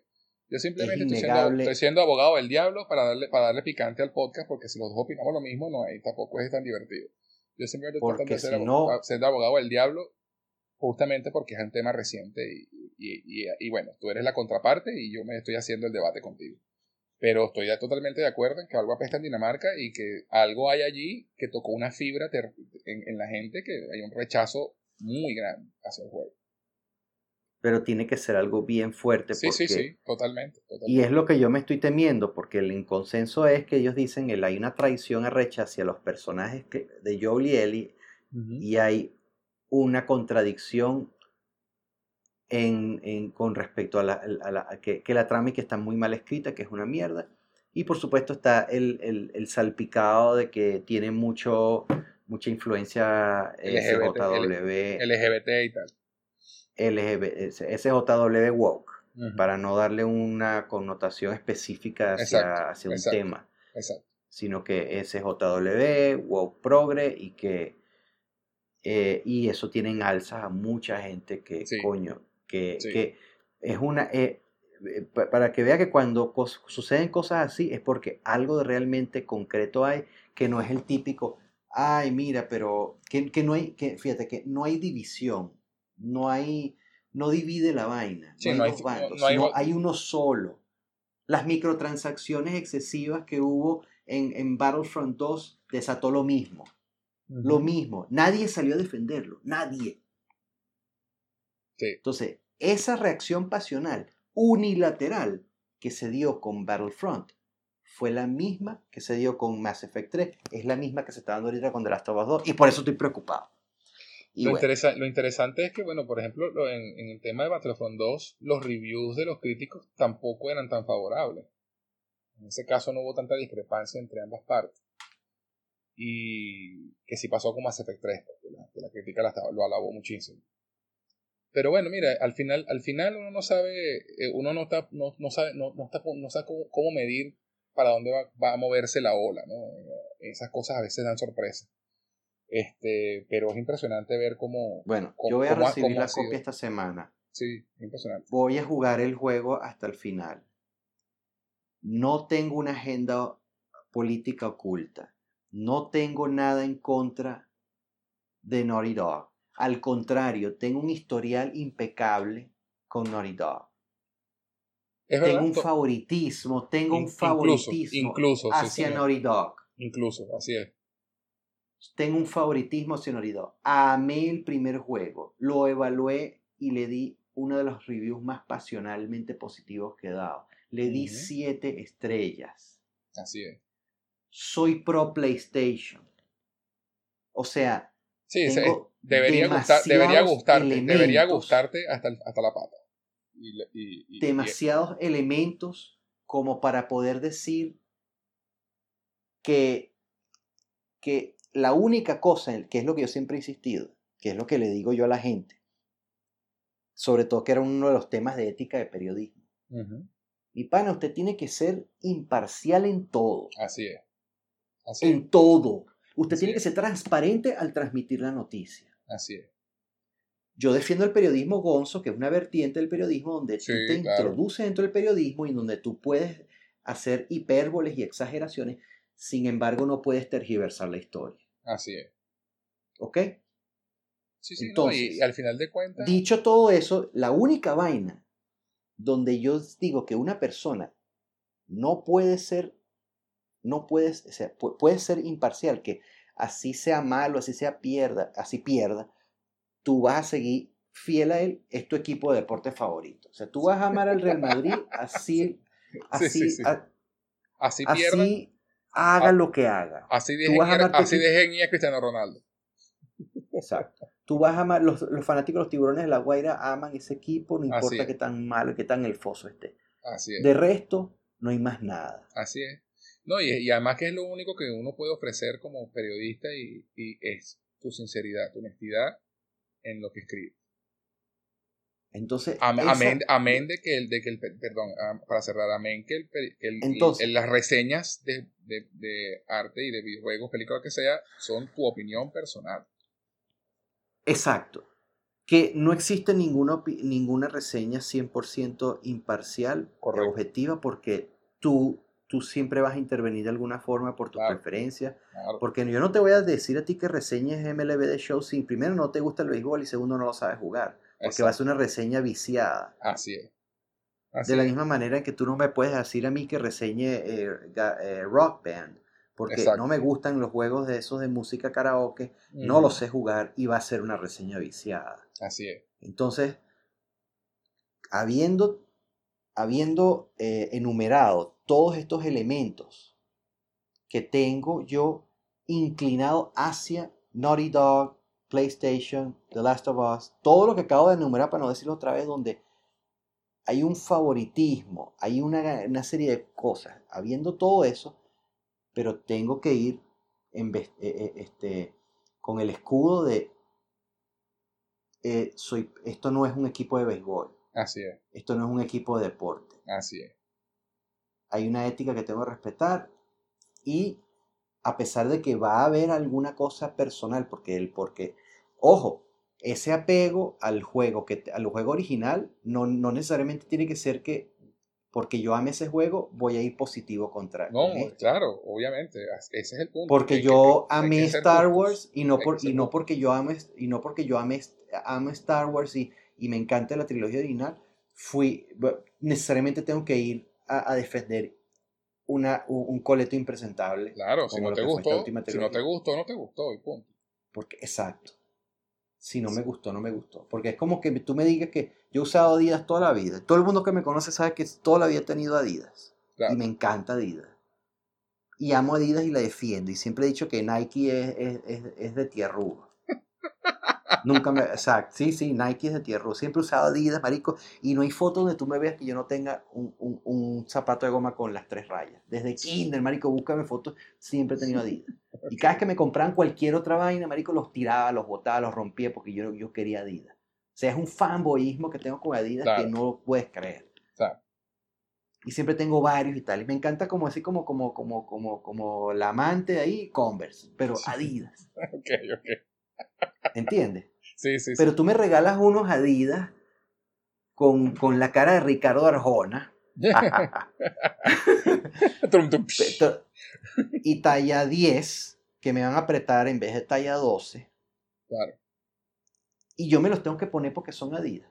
No, No, me, me pegan y me aprietan. no, no, Me los tengo que poner. Por supuesto que no. O sea, los tengo que aceptar. Solo porque, porque no, es mi Adidas, es mi marca. No. Sí, porque es que una cosa Y decir, mira, y una para esto una cosa- mierda, porque tiene, este, son rosados y tienen la cara de Ricardo Arjona y, y, y, y coño de la madre, no, me, me, me, están rompiendo los dedos, no, me Claro, aprietan. porque es que, es que una, Es- cosa es, una cosa es que tengas preferencia por algo y otra que seas fanático ciego. Exacto. Son dos cosas diferentes. Y todo lo que uno le pide, para cerrar ya el tema, todo lo que uno le pide Ujú. al periodista de videojuegos, porque está- y hablamos de este en particular porque es nuestra área, es ética y sinceridad.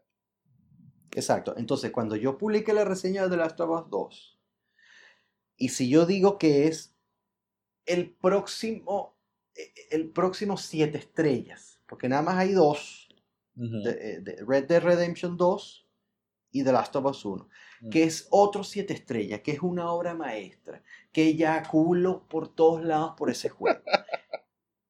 Gracias por la si imagen yo escribo mental. todo eso, ajá. si yo escribo eso, y que es una maravilla, y que perdóname Neil Druckmann, y que el coño de la madre, y que todo eso, si yo digo todo eso, y que, y que se vayan a la mierda todo, porque Ujú. así como todo el mundo ama Bioshock y, se eyaculan por Bioshock, a ver, dale mi reseña, y yo sigo inventándome con eso con quien sea, para mí Bioshock fue una mierda, Opino igual. sobrevaluada, una Opino- opino igual. mierda Opino igual. sobrevaluada. Opino totalmente igual. Y no Ajá. voy a ir, por- no estoy buscando ir contracorriente, ni No, no. buscando clics, ni, ni querer controversia, ni nada. Es Eh. la opinión y así. Claro. Entonces, si yo salgo diciendo que mi pana de Last of Us 2 es el primer juego 4A, o sea, ni, ni si- no triple A, mi pana, este es el primer juego 4A. Créanme que de honestidad, de Va a, ser, va a ser ética, honesto, va a ser ética y va a ser, va a ser tu opinión ética, sincera. honestidad, todo es así. Así es. Así todo el mundo está diciendo que por esto y por esta. ta, ta, ta. No va a haber una injerencia del tema político. Yo me voy a concentrar en las dos cosas que he insistido que son parte del juego.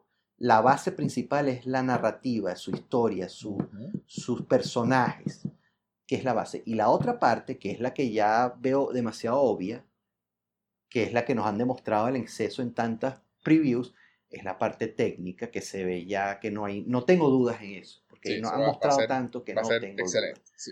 Pero, lo que, pero la parte que falta por ver que es esta, que es precisamente la que están exacto, condenando, Destruyendo, destruyendo. destruyendo unilateralmente, como ha pasado con el otro ejemplo, esa parte voy a ir con respecto a lo que fue la, en contraste a lo que fue la primera, no con, no con, un, un- con un marco político, ¿ok? Así Ni en es, defensa de un grupo, de alguna vaina, porque yo no me meto en esos peos. así es. Como debe ser. Entonces, sí, yo, exacto, entonces, y evaluándolo como, como un juego. Así es. Si yo digo que es la Bergetriana, el primer 4A, el próximo Saint Williams McKay 7 estrellas, es porque lo digo y lo es, porque me sabe mierda lo que digan los demás, así como me supo mierda todo el mundo lo que, lo que decía de Bioshock. Esto es lo que yo digo y esto es lo que. Claro. Y si salgo diciendo que es un culazo, es porque es un culazo Así es. así. Y voy a argumentarlo. Claro. ¿Ok? Entonces, bueno, este, yo pienso que lo dejemos hasta aquí. Sí, sí. Fue una Perfecto. muy buena discusión, Sí lo fue. muy buen debate. Así es. Este, bien, eh, me hubiese encantado que estuviese Gusi, como siempre. Y, eh, y eh, por supuesto Pablo. Pero bueno, disculpas porque Pablo estuvo, está enfermo, Sí. no pudo. No tiene nada de voz. este, no tiene coronavirus, por si acaso están creyendo Exacto. de Eso- eso. no se preocupen. Sí, no, tiene amigdalitis. Así Exacto. que. Pero bueno, este, quería- queríamos hablar de este tema y, y dijimos, vamos a Sí. hacerlo nosotros dos, pues, porque es relevante, pues justamente por el hasta las dos. O sea, aquí estamos. Así que Bueno, bueno, gracias eh, por escucharnos a todos. Trataremos de darle Trataremos de hacer otro episodio la próxima semana, posiblemente coincidiendo con el review de The Last of Us 2. De, Ya veremos. Por los, sí, por los momentos, este fue el episodio número 15 de Pew Pew Pew. Piu, Ruraltex. piu. Y recuerden que nos encuentran en www.ruraltex, no, te, eh, no termina en T, no text de texto, es tex, porque ya hay T- muchos que por ahí se han equivocado. T-E-X. T-E-X, ruraltex.org. Es así. Y bueno, aquí les habló el Joe. Les mando un saludo. Gracias a todos los que nos escuchen. Y aquí Bartolomeo. Es Estamos todo. hablando. Hasta luego. Chao. Chau. Esto ha sido el podcast de Rural Tex. Si te gustó, recomiéndanos con tus amigos y suscríbete a nuestras redes.